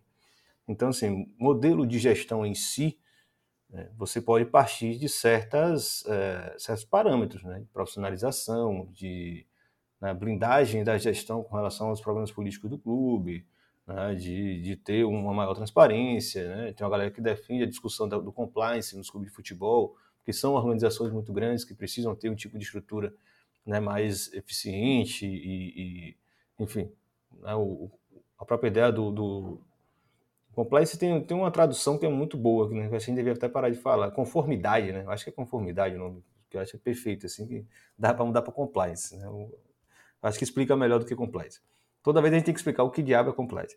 É, mas com relação ao modelo jurídico, né? Acho que o modelo jurídico é, acho que é o grande debate que tem que ser feito, porque é, você pode ter um clube com um formato de empresa controlado por uma associação. Né? A gente trouxe muito bem a ideia dos clubes alemães, né? o modelo alemão. É, Jonathan disse que no Brasil é uma problemática, etc. É, bom, a priori, eu acho que a grande preocupação é como preservar a instituição de aventureiros ou, no mínimo, né, das próprias flutuações de mercado e dessa loucura que pode ser um clube que pode passar de mão em mão de acordo com quem venda. Inclusive, muitos clubes são vendidos por uma libra na Inglaterra porque tem tanta dívida que só dá para vender por uma libra, para o cara assumir a sua dívida. Né? E como fazer com que a associação esteja preparada para preservar o clube, né, mantendo o controle dela e que também depende de como a associação vai estar organizada, porque depende de quem vai poder participar da, da associação. Então, é um, uma discussão que não tem qualquer receita. Né? Eu parto do princípio, aí é uma defesa minha, pessoal, uma leitura, de que sempre será necessário que o clube, aí existe um, um, um cara que é até é, é professor da CBF Academy, sócio do Botafogo de São Paulo, né? Daniel Ribeiro ele, ele usa o termo é, a, a coletividade, né? porque é o clube, né? o conjunto de sócios do clube organizados preservando a instituição independente das flutuações políticas e financeiras que possam vir. É, eu falo isso, inclusive, porque estudando o futebol europeu é, nos últimos anos, eu percebi que é o que tem se criado lá, independente dos clubes serem empresas esse quebra-pau que tem rolado na Inglaterra, né, torcedores protestando contra a Superliga, etc., é só um pequeno pedaço do que os torcedores ingleses fazem há muitos anos. Né, criar organizações que representam uma espécie de uma associação para ter algum tipo de voz dentro do clube deles, que é uma empresa que tem um dom, na maioria das vezes. Né. Então, por que não garantir essa estrutura que nós já temos, que é a associação civil fundadora do clube, para que ela seja, né, cumpra esse papel de guardiã desse, desse clube. A gente pode, inclusive, garantir que a associação cumpra o papel de profissionalizar essa organização contra, inclusive, né, possíveis aventureiros que são também investidores. É, o Deporte e Concepción do Chile, por exemplo, é, quebrou na mão de investidores. Os caras refundaram e agora subiram há dois anos atrás, né, em 2019, é, com e, e, no Chile, no caso, você é obrigado a ser SA se você estiver na segunda divisão, pelo menos. Eles tiveram que criar um SA. E aí eles criaram um mecanismo. Bom, então a nossa associação vai ter 80% dessa SA e os outros 20% nós vamos usar exatamente como um mecanismo de capitalização para alavancar né, nossa capacidade financeira para a gente poder ter competitividade. E aí criam regras, né, isso é um mecanismo que eles vão criar no estatuto. Só pode comprar ação desses 20% quem for sócio do clube. Ou seja, não vai ter mais esse negócio de investidor externo. Né? E o clube vem crescendo de forma saudável, inclusive, e controlada. Só para dar um outro, um outro exemplo, que é muito comum na Espanha, os clubes, como eles foram obrigados a virar empresa, é, deram a oportunidade que só, quem era sócio do clube comprar parte dessas ações. Então você tem muita figura do pequeno acionista nos clubes espanhóis. Né? Pode acontecer no Brasil também, né? Os que eram sócios viraram acionistas com pequenas participações. Por mais que os clubes tenham seus sócios majoritários, aí você tem lá aquela representação do torcedor. É, esses são hoje os grandes guardiões dos clubes, inclusive vão nas juntas comerciais, vão na justiça, vão na política nacional para garantir a blindagem, por exemplo, de um estádio, porque tem acontecido com muita frequência a venda dos estádios originais do clube, porque vale muito dinheiro. Né? Então, os grandes acionistas majoritários querem vender porque é a hora que vai entrar dinheiro para ele. Né? Então, explorar o patrimônio que o clube construiu ao longo de sua centenária história. É, quem está fazendo isso? torcedores comuns. Né? E nós temos a possibilidade de manter isso com as nossas associações. Não precisa criar grandes né, estruturas novas e arrojadas como eles estão fazendo. Então, assim, é, é, só o recado que eu deixo. Né? É o papel de nós, torcedores e sócios de clube, estar tá sempre atento e participando desse processo, né? não deixar na mão de ninguém. Boa, valeu, Irlan. É, Jonathan, Alexandre, vai lá, Jonathan. É, eu queria dar minha opinião também sobre isso, porque é, eu acho muito curioso o movimento dos clubes que que pretendem virar empresa no futuro próximo, que para os clubes virarem empresa, os clubes querem virar empresa para melhorar a gestão, para ter uma gestão arrumadinha, que as coisas vão funcionar perfeitamente. Mas aí chega a XP ou sei lá quem que está intermediando e chega e fala: olha, mas assim a gente não vai conseguir. Sabe o que a gente vai ter que fazer para virar empresa, para alguém querer comprar o clube? A gente vai ter que ter uma gestão arrumadinha, tem que ter tudo bonitinho. Então é engraçado como, como o, o começo e o fim se confundem né, nessa, nessa história. Mas eu concordo com o que o Irlan falou, né? A, a forma jurídica aí é um, não é um detalhe nessas consequências todas que a gente está falando, né? Mas para ter uma, uma boa gestão ou não, independe. Eu acho que a gente evoluiu muito de uns tempos para cá. O, o Profut trouxe algumas, algumas coisas muito boas, algumas coisas não foram aplicadas. A, a APFUT vacilou durante um bom tempo, até eu, eu vi o, o, último presidente da APFUT que excluiu o Cruzeiro, inclusive falando sobre isso. Ele faz o, o a autocrítica da APFUT ali, que bom, eu inseri aqui do nada, né? Que é, é a associação, não sei qual é exatamente o nome, que, que faz o. que Agência. vê quem vai ficar no. Agência? Isso. Agência. Não, é a autoridade, a autoridade pública do futebol. Autoridade, é, perdão. Que, que vai, vai ver quem está cumprindo os requisitos para continuar no Profut ou não. Né? Que no caso o Cruzeiro não cumpriu, foi excluído.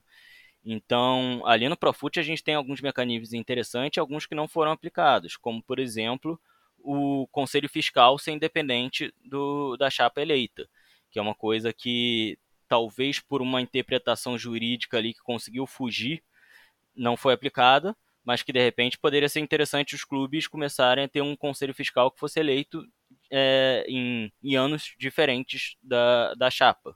Seria uma forma do, do, da gente não ter, por exemplo, o abai de conselheiro fiscal do Peter, por exemplo.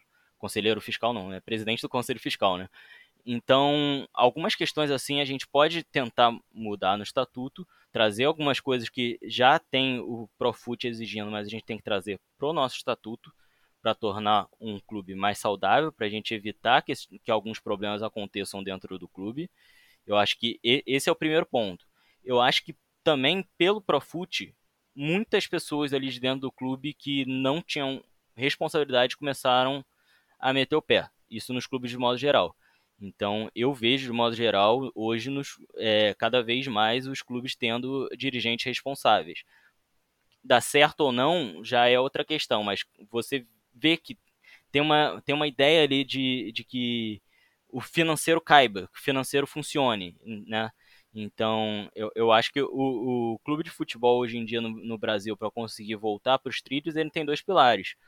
Um é você fazer o financeiro caber, no, você ter um orçamento real, e, e entrar nesse orçamento, tentar seu, é, fazer com que seu ano seja mais próximo desse orçamento, que eu acho que é um caminho que o Fluminense está trilhando, está conseguindo ir nesse sentido, e eu acho que tem que ter outro lado, que é o lado de cada vez mais você ter ser mais assertivo na parte do futebol, que eu acho que o Fluminense aí tem altos e baixos, por exemplo. Então eu acho que, por exemplo, hoje a gente tem um scout que funciona bem, na minha opinião, pelo menos. A gente tem achado alguns jogadores como Nino completamente do nada. É, eu acho que a gente tem uma base inegavelmente boa. Então a gente tem os primeiros pontos assim para formar times bons, para conseguir é, crescer no campeonato e jogar Libertadores, que eu acho que o objetivo financeiro do Fluminense hoje, em relação a competições, é disputar Libertadores seguidamente, porque a Libertadores dá um boom financeiro ali na, nas receitas, né? Então, eu, eu acho que o, o, Fluminense tem alguns pontos ali a, a, melhorar ainda, né? A gente não consegue compor o elenco com, com uma, de uma forma tão boa. E isso daí também não é uma coisa, é, por isso que eu sou um pouco crítico à atual gestão de, de presidente botar tanto a cara, porque fica parecendo o tempo todo que é o presidente que toma todas as decisões. Fica parecendo que é o presidente que contrata aquele cara, que era uma coisa que acontecia nas décadas passadas. Sempre aconteceu isso. E é uma coisa que não cabe mais hoje no futebol. O futebol começou a se profissionalizar a um nível que tem que se adequar dessa forma de, de você ter realmente pessoas especializadas para poderem fazer as contratações, pessoas especializadas para escolherem técnicos. Não quero, não gostaria de citar os remadores, mas eu, eu, eu posso citar os remadores agora como uma forma muito equivocada de você dar sequência ao trabalho de técnicos. Então você contrata um técnico com a filosofia A, você demite, você traz a B. E eu já ouvi alguns papos dentro do Fluminense de que isso não é mais um. É, existe uma ideia de, de isso não acontecer mais. E isso, para mim, é o pilar do que acontece no Atlético Paranaense, por exemplo. O Atlético Paranaense tem uma ideia ali de gestão do futebol que é única e que ela, que ela se segue. Independente do, do técnico que estiver lá, a, a filosofia do futebol se segue. Então, desde que chegou lá o Autuori, que é o cara que coordena isso de cima, mas passou o Eduardo Barros também que, é, coordenando, o, o, próprio técnico que saiu agora, o Antônio Oliveira, que fez, fez, na minha opinião, um bom trabalho, ele foi para ser auxiliar, porque ele foi não lembro onde que ele trabalhava, ele foi observado e foi para ser auxiliar para compor aquela estrutura do futebol. Então, eu acho que isso que falta muito, muitos é, times se adaptarem. É, são, são questões. O, eu ouvi uma vez René Simões falando, eu já, já falei aqui, mas, mas eu repito, de uma figura que tem na Europa, que além do, do, do diretor lá, que é o cara que. que é o, no caso, o Angione no Fluminense, que, que é o cara que faz as contratações. Também tem um cara lá que, que vai observar o elenco, vai observar o técnico, vai observar tudo que está sendo feito de cima, que em muitos clubes a figura é um ex-jogador de futebol ou um ex-treinador, no caso do Atlético Paranaense, seria mais ou menos o, o, o caso do Autuori. Então, eu acho que tem muito, muitos, muitas coisas que a gente tem que pensar na profissionalização do futebol por dentro que que estão ligadas a isso, né? Não estão ligadas exatamente a virar empresa ou não.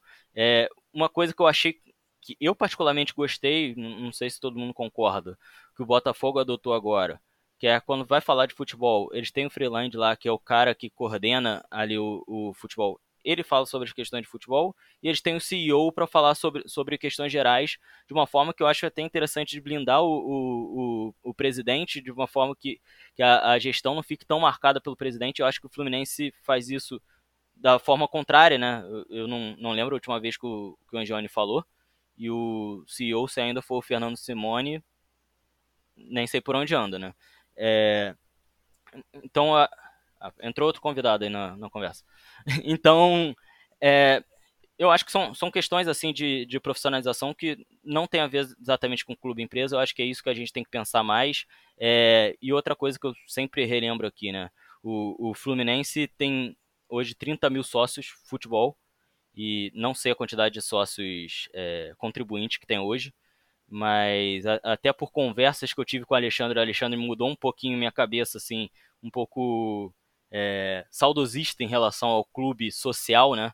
Então, hoje em dia, o clube social do Fluminense cada vez é, é menos é, é usável, digamos. E, e, eu acho que cada vez mais a gente tem que ter responsabilidade nas mãos do sócio futebol e menos nas mãos do sócio contribuinte, do sócio proprietário.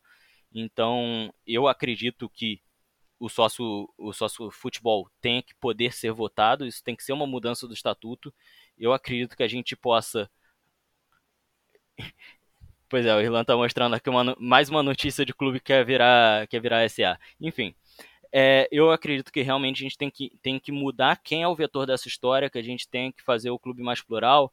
No, no episódio sobre. que a gente falou sobre, sobre o documentário, falou bastante, no episódio que a gente estava aqui com a, com a Ana, sobre o documentário do, dos negros no Fluminense. Eu até levantei esse assunto. É, qual a cor do, do, do, dos sócios contribuintes do Fluminense? Qual é a cor do, da, da galera que está lá na diretoria? Qual a cor do presidente? Qual a cor dos conselheiros? Qual a cor de todo mundo que está lá dentro? Porque o Fluminense realmente se abriu só para o voto, mas as pessoas a serem eleitas são as mesmas.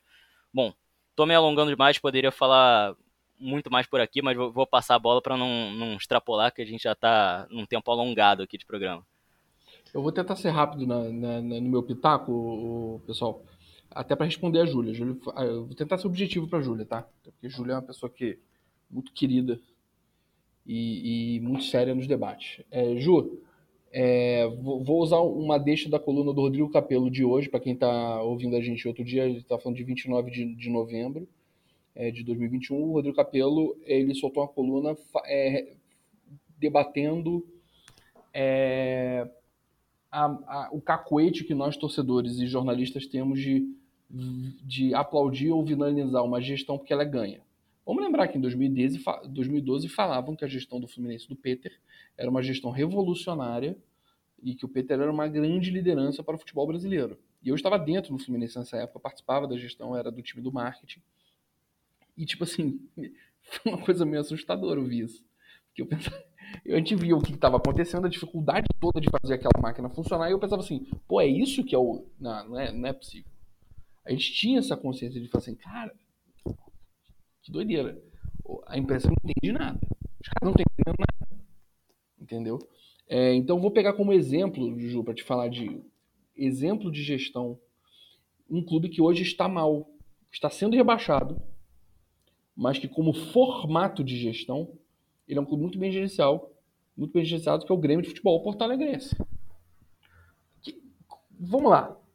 É, por que, que às vezes você tem ou excesso de, de portas-vozes ou, ou uma hipercentralização em alguns clubes como o Fluminense?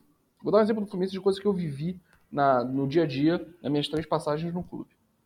É, quando você começa a dividir a máquina, como acontece na política tradicional, dividir os ministérios do clube por grupos políticos diferentes, você fragmenta a gestão.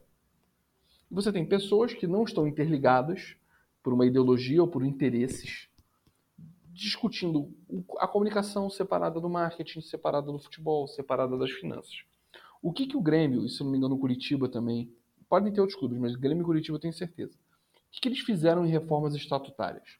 Eles acabaram com, a vice, com, com as vice-presidências terem pastas.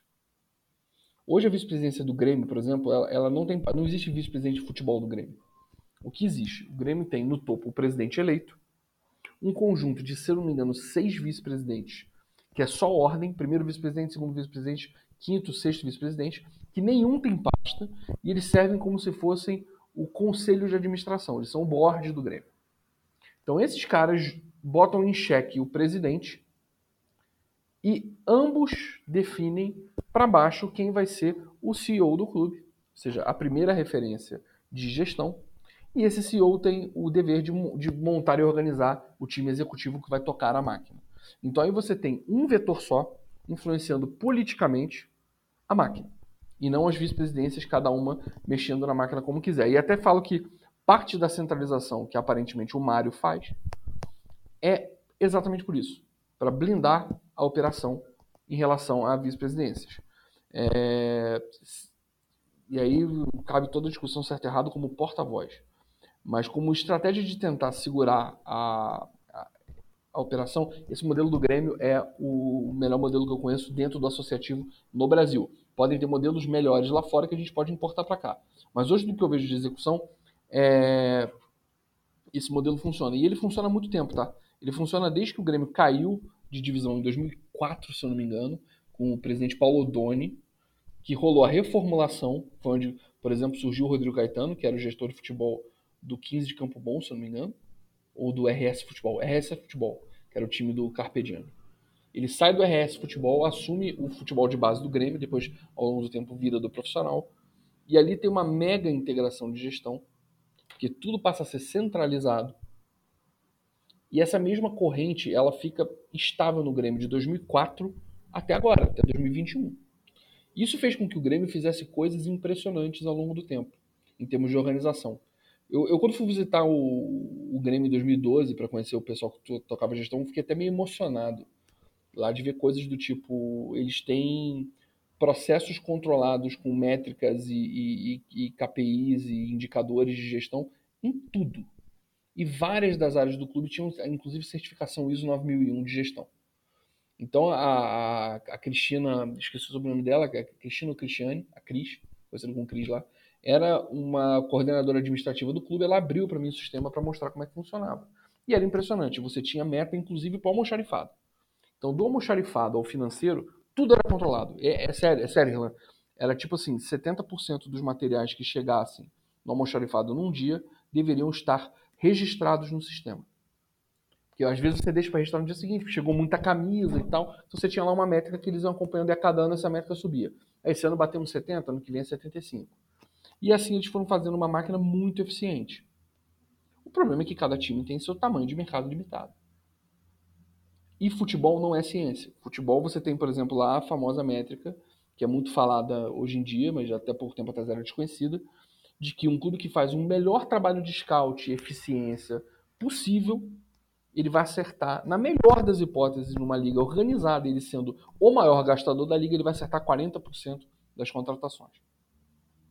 Porque o jogador é um ativo incerto e a dinâmica de grupo, de quando você bota uma série de jogadores para eles virarem um time, também é muito incerto. Então é muito inseguro. Isso faz com que você tenha efeitos em cadeia, às vezes reações em cadeia bizarras, e aconteça o que está acontecendo com o Grêmio hoje, que está brigando para não cair. Obviamente você tem sucessões de decisões erradas no futebol, mas é uma máquina que funciona muito bem, é uma máquina muito organizada. Uma máquina que não gera dívida, gera, gera receita para reinvestimento ao longo dos anos. É, conseguiu ganhar uma Libertadores numa época que já se começava um movimento de alto investimento no Clube da Gávea, e também você já tinha o Palmeiras com a Crefisa, você tinha outros competidores com mais condição de investimento do que eles, e eles conseguiram ganhar a Libertadores na eficiência com contratações bem inteligentes.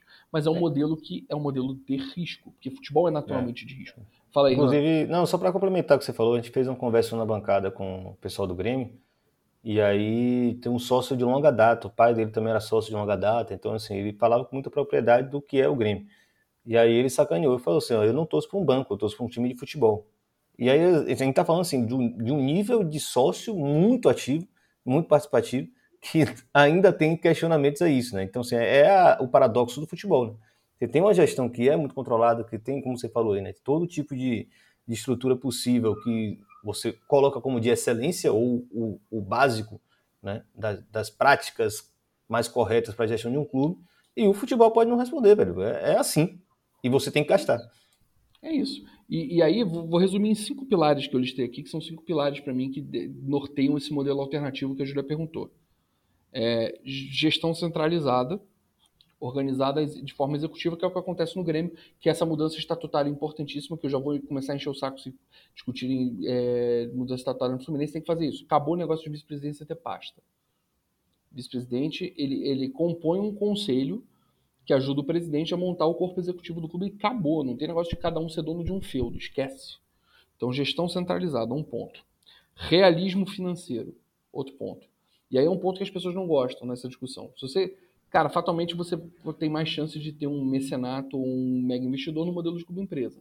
No modelo associativo, o mecenato se, se, converte em dívida a partir de um certo patamar, que é o que está acontecendo com o Palmeiras e Atlético, e a gente só vai ver no futuro a, a tamanha destrutividade desse troço. É, então, o remédio é mais amargo. É saber fazer crescer receita aos pouquinhos, saber enxugar gasto aos pouquinhos e melhorando o perfil de elenco aos pouquinhos, que é o que o Fluminense está fazendo hoje. É, você pode discutir eficiência do investimento no futebol, mas o que é, o que é gasto versus a receita está equilibrado. Só, é, só um adendo rapidinho, inclusive quando eu falei lá atrás da questão da conversão de dívida em, em participação né, é isso, no, exatamente no clube, isso. eu vejo Palmeiras e Galo, sem a menor sombra de dúvidas. Porque esse mecenato todo, Total. Uma hora cobra sua conta, o clube não vai ter condição de arcar com isso e volta. A Crefisa parece que até menos, né? Mas o Galo é, é grave o negócio. A Crefisa recuou, mas claramente a estratégia dos 4 R's é fazer uma compra hostil do Atlético Mineiro. A estratégia dos caras é essa. Tá, eu nem preciso mais dourar a pílula aqui. É isso, eles estão comprando o Atlético Mineiro na marra e a política do Atlético está dando bênção porque está trazendo título. E, e, e, enfim, a gente, a gente que julgue isso no longo prazo. É, então, primeiro pilar, gestão. Segundo pilar, realismo financeiro. Terceiro pilar, que para mim é onde o Fluminense mais falhou ao longo dos últimos 30 anos. E é onde vários clubes falham, que é comunicação. Mas em que aspecto comunicação? Não é dos profissionais de comunicação que trabalham no clube. É porque vários profissionais excelentes de comunicação estão no Fluminense hoje e estiveram ao longo dos anos. Gente que, quando sai do Fluminense, você vê que está em alto nível, rodando é, em vários lugares. Mas é a filosofia de comunicação que tem que vir de cima e tem que ser permitida pelo ambiente político, que é você ser realista já na campanha. É você estabelecer na campanha que, cara, olha só, o Fluminense hoje está nesse nível aqui de grana. Eu não tenho a fórmula mágica, se alguém apresentar a fórmula mágica aí, beleza. Então nossa expectativa é crescer aos pouquinhos. Ou seja, é, é, é regular a expectativa do torcedor e do ambiente político para que você consiga é, cara, crescer da maneira correta, sem você chegar no último ano de gestão falando assim, caramba, eu preciso ganhar uma taça senão vou ser reeleito. Então farei uma loucura. Ou, no caso, como aconteceu com o Peter, preciso ganhar uma taça para reeleger o meu sucessor. E para deixar um legado do que eu fiz no Fluminense, preciso ser campeão. Então vou gastar uma grana abissal em jogadores que, enfim, são ativos, é risco. Muita gente queria o Danilinho em 2016, com a imagem do Danilinho que tinha saído do Brasil, do Atlético Mineiro, para jogar fora. Muita gente queria o Danilinho. Olhar hoje e falar que o Danilinho foi uma tragédia é fácil, mas muita gente queria o Danilinho. E, então, cara, comunicação é um vetor importantíssimo. paciência. O gestor tem que ter paciência para aturar pressão política e reclamação do torcedor, mas o torcedor tem que ter paciência com o clube também, porque se a comunicação foi bem feita e ele introjetou aqui, aquela mensagem, ele tem que ter paciência, ele tem que jogar junto. Então isso é um modelo que funciona e, e a participação do torcedor e do sócio é muito importante nesse processo. E o quinto, obviamente, que é eficiência no futebol, entendendo que 30 e 40%, do, no melhor cenário, 30 e 40% das contratações vão dar certo, e para dar certo vamos usar o parâmetro de serem titulares, é, e, e, não é que vai ser craque, mas é ser titular e ser eficiente para o clube na, naquele período. É, lembrando que em momentos em que o mercado está hiper desregulado e tem dois ou três players que injetam muito mais dinheiro do que os outros, você causa uma inflação, você aumenta o risco daquele atleta dar errado ou não, ou de você ter que pagar caro para um atleta é, que está aquém do nível que você precisaria. É, e aí esse, esse percentual diminui naturalmente.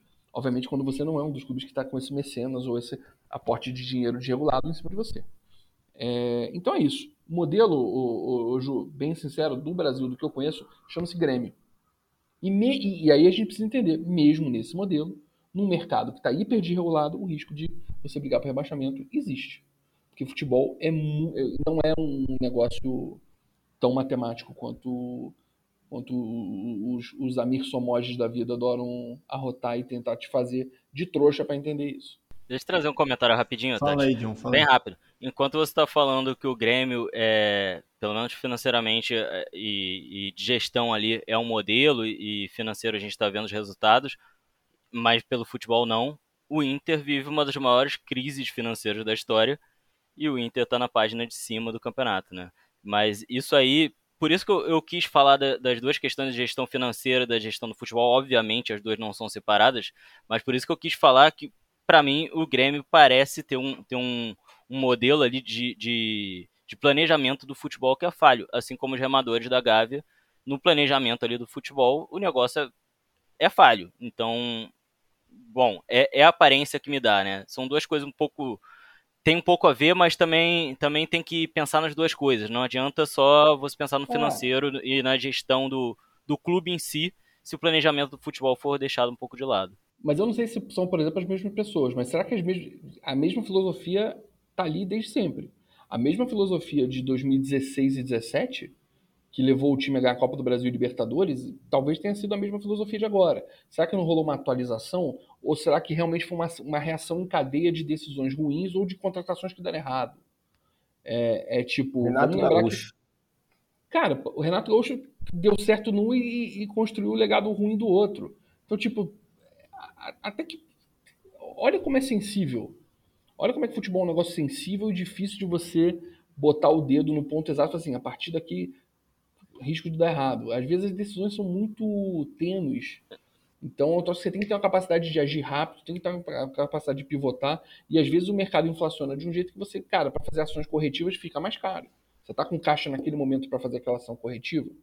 É complicado, é, é, muito mais complicado do que o discurso faz parecer. Eu não, eu não quero alongar, não, mas é que me mas parece que o, o, é, é que me parece que o Renato trouxe para o Grêmio uma filosofia bem dele, não só de, de, de, tática e tal, mas a filosofia na questão das contratações. Contratações do Grêmio, naquela época do, do título e tal, foram contratações com o DNA do Renato. Renato gosta de trazer jogador experiente, gosta de trazer jogador de volta à sua melhor forma, e talvez o Grêmio não tenha pensado muito bem qual seria a transição disso. Talvez a transição tenha falhado. E, e, a, e essa questão do, do, financeiro, mesmo num, num clube que está mal no, no futebol, é tão curiosa que o Grêmio trouxe um jogador que para mim é um baita jogador, que é aquele Campaz, que o Fluminense, que tá por alguns minutos ficou ali no G4, não tem a mínima condição de pagar o que o Grêmio pagou pelo cara. É. E, você vê, o Renato ao mesmo tempo trouxe uma porrada de medalhão, revelou uma, uma, deu espaço sobre trabalhar com uma série de jovens que foram revendidos, ou que estão lá hoje, só que às vezes você pega uma safra ruim, ou uma safra que não maturou direito. E queimou etapas e tal. Trabalhar com jovem também você trabalha com incógnita. É, às vezes o jogador foi melhor na base do que o, do que o, o Arthur como volante, mas é o Arthur que dá certo. Então tem N fatores, cara. É, é, muito ativo de risco envolvido. Futebol é um negócio muito de risco. A linha, a linha tênue entre um fracasso e uma tragédia, é um fracasso e um sucesso, é, é bem sensível. Eu costumo falar Então todo, todo, todo modelo tem seu risco. Quanto menor, quanto menos dinheiro você tem para investir, maior seu risco. Eu costumo falar que também tem a espiral de merda, né? Quando começa a dar problema ali no time e a moral vai lá para baixo, Total. não adianta. Um time grande é pior, cara. Um, um, um, time com muita pressão é pior, cara. Por isso que, por isso que aquele velho discurso, o Voivoda no, no Fortaleza, é, com todo respeito ao, ao Fortaleza mesmo, tipo assim, pro nível de expectativa que o Fortaleza tem naquele momento, é, é mais fácil o Voivoda trabalhar do que trabalhar no, no São Paulo, cara. Trabalhar Sim. no Fluminense. É muito mais fácil. Porque se não cair, já tá bom para aquele momento. Daqui a 5, 10 anos, com a curva que o Fortaleza tá, daqui a 5, 10 anos, provavelmente o nível de. A expectativa no Fortaleza vai crescer. Não é porque ele ficou maior ou porque ele é grande ou porque não é um clube de massa. Mas é porque a expectativa institucional e da torcida passa a ser outra. Pô, tô na Série A aqui há 10 anos, já classifiquei várias vezes pra Sul-Americana. Sul-Americana é obrigação, mas o meu objetivo agora é Libertadores. E aí? Vai ficar menos tranquilo pros voivodas da vida é, é um pouco do, do, cenário do Bahia, né? Tem uma gestão Totalmente. muito organizada, mas fica quatro anos na Série A, então agora tem que dar um passo acima, né? Foi o ano passado. E aí, e aí o que o Jonathan falou, deu a espiral, Bahia tancou, foi para baixo. Vai com Deus. Agora, falando no Renato Gaúcho, que ano maravilhoso do Renato Gaúcho. Fica o nosso agradecimento aí.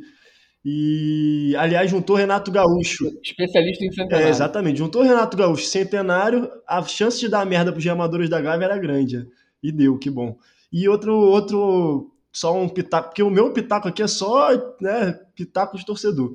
É, Outra cena maravilhosa, a gente estava falando de Grêmio, né? Outra cena maravilhosa, que eu acho que são os craques do Brasileirão, foram os torcedores que quebraram o VAR, né? Fica aqui também o nosso nossa nota aí, é, nossa menção honrosa aos craques do Brasileirão.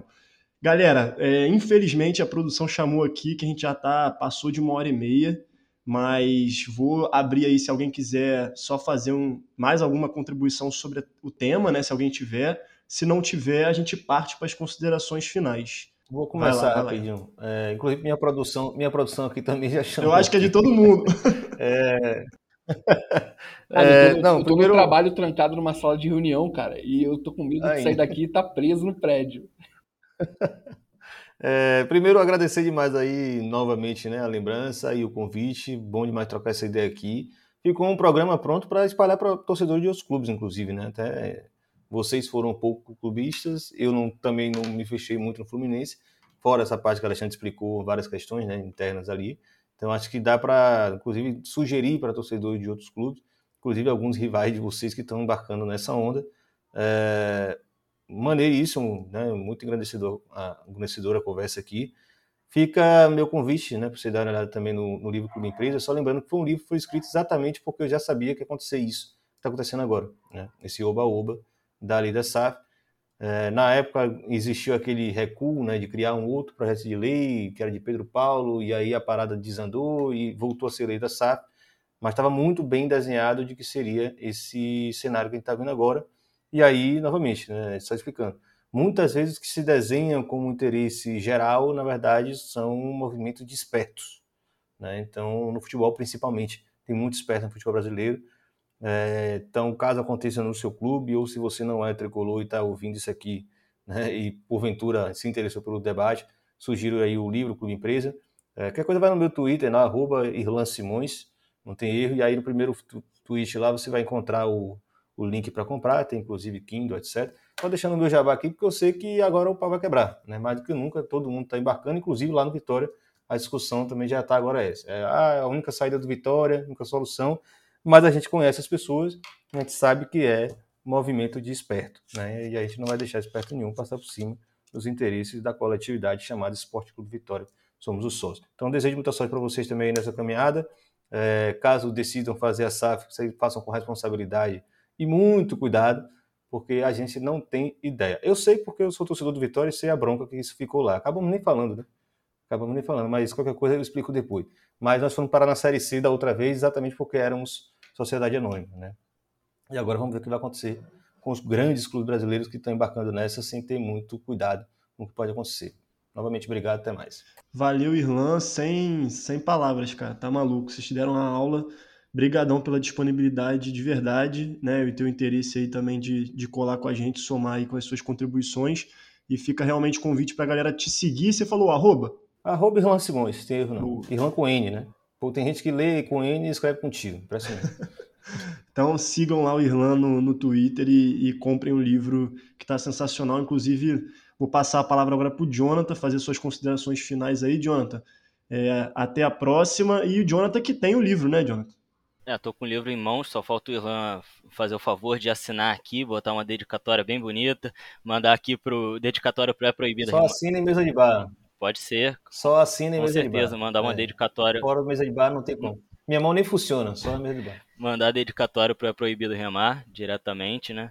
E eu queria aproveitar, primeiro agradecer o Irlan por, por ter vindo aqui, né? Eu acho que engrandeceu esse debate uma pessoa com certeza referência, que uma pessoa que conheço, sei lá, desde 2018, que talvez eu tenha conhecido o Irlan, não sei, e que foi referência para mim começar a procurar saber sobre o assunto, como, como uma pessoa que se importa muito com o futuro do Fluminense. E também já sabendo, a gente desde lá, a gente já conversava, já sabendo o que, que vinha acontecer. Então, agradecer a presença dele. Aproveitar fazer outro jabá do próprio Irlan. Vou, vou aqui puxar o saco um pouquinho pro, pro pessoal assistir lá o Na Bancada, dar uma acompanhada nas lives da, na bancada. É, inclusive as lives, eu assisti, além de ter o livro, eu assisti todas as lives referentes ao, ao lançamento do livro, que eu acho que junto com o livro formam um, um agrupamento muito interessante, né? Dá, dá, muito conteúdo ali.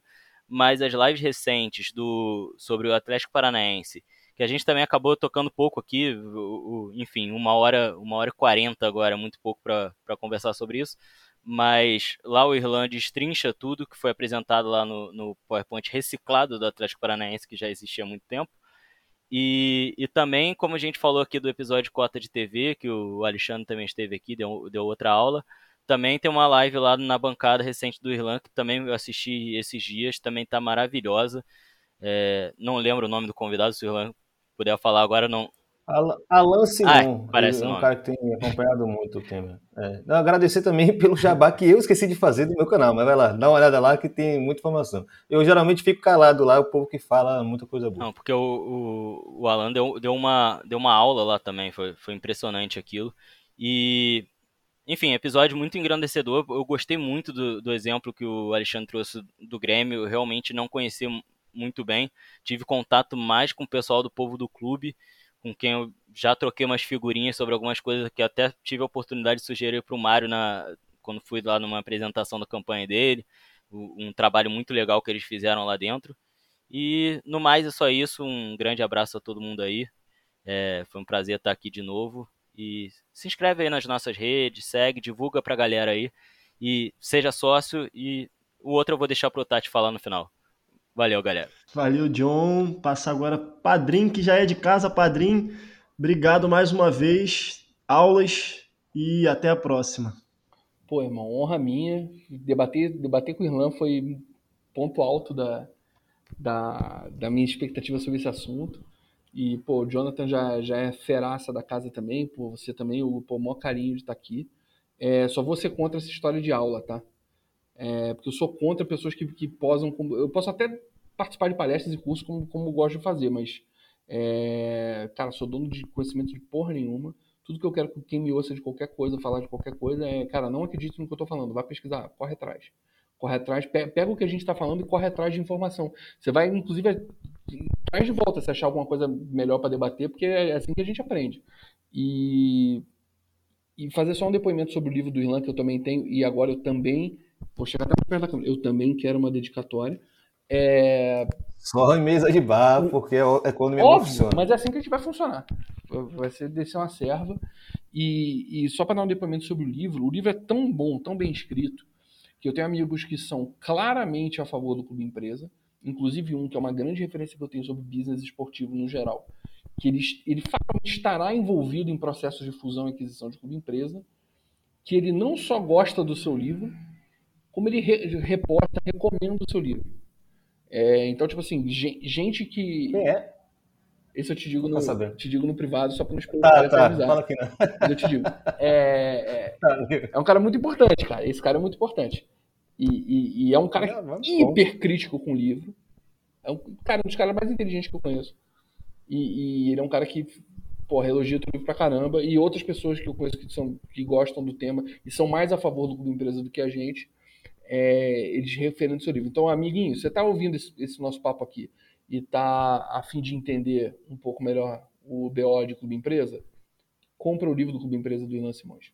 Essa, esse é o ponto. Tem outros livros muito bons que a gente já falou aqui em outras lives, o Blockbuster, o, o The Big Picture, livros importantes de você ler para entender toda a jogada do entretenimento que está acontecendo no mundo, qual o futebol faz parte.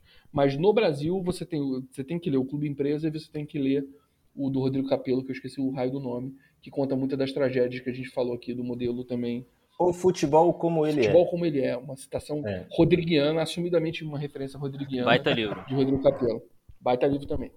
Excelente, é isso, galera. O recado que o Jonathan falou que faltava, que eu ia dar, é o fora Bolsonaro, que não pode faltar. Inclusive, né, vacina no braço, os gemadores se fudendo. Eu acho que a vida está começando a voltar ao normal. Então, Bolsonaro, a sua hora está chegando.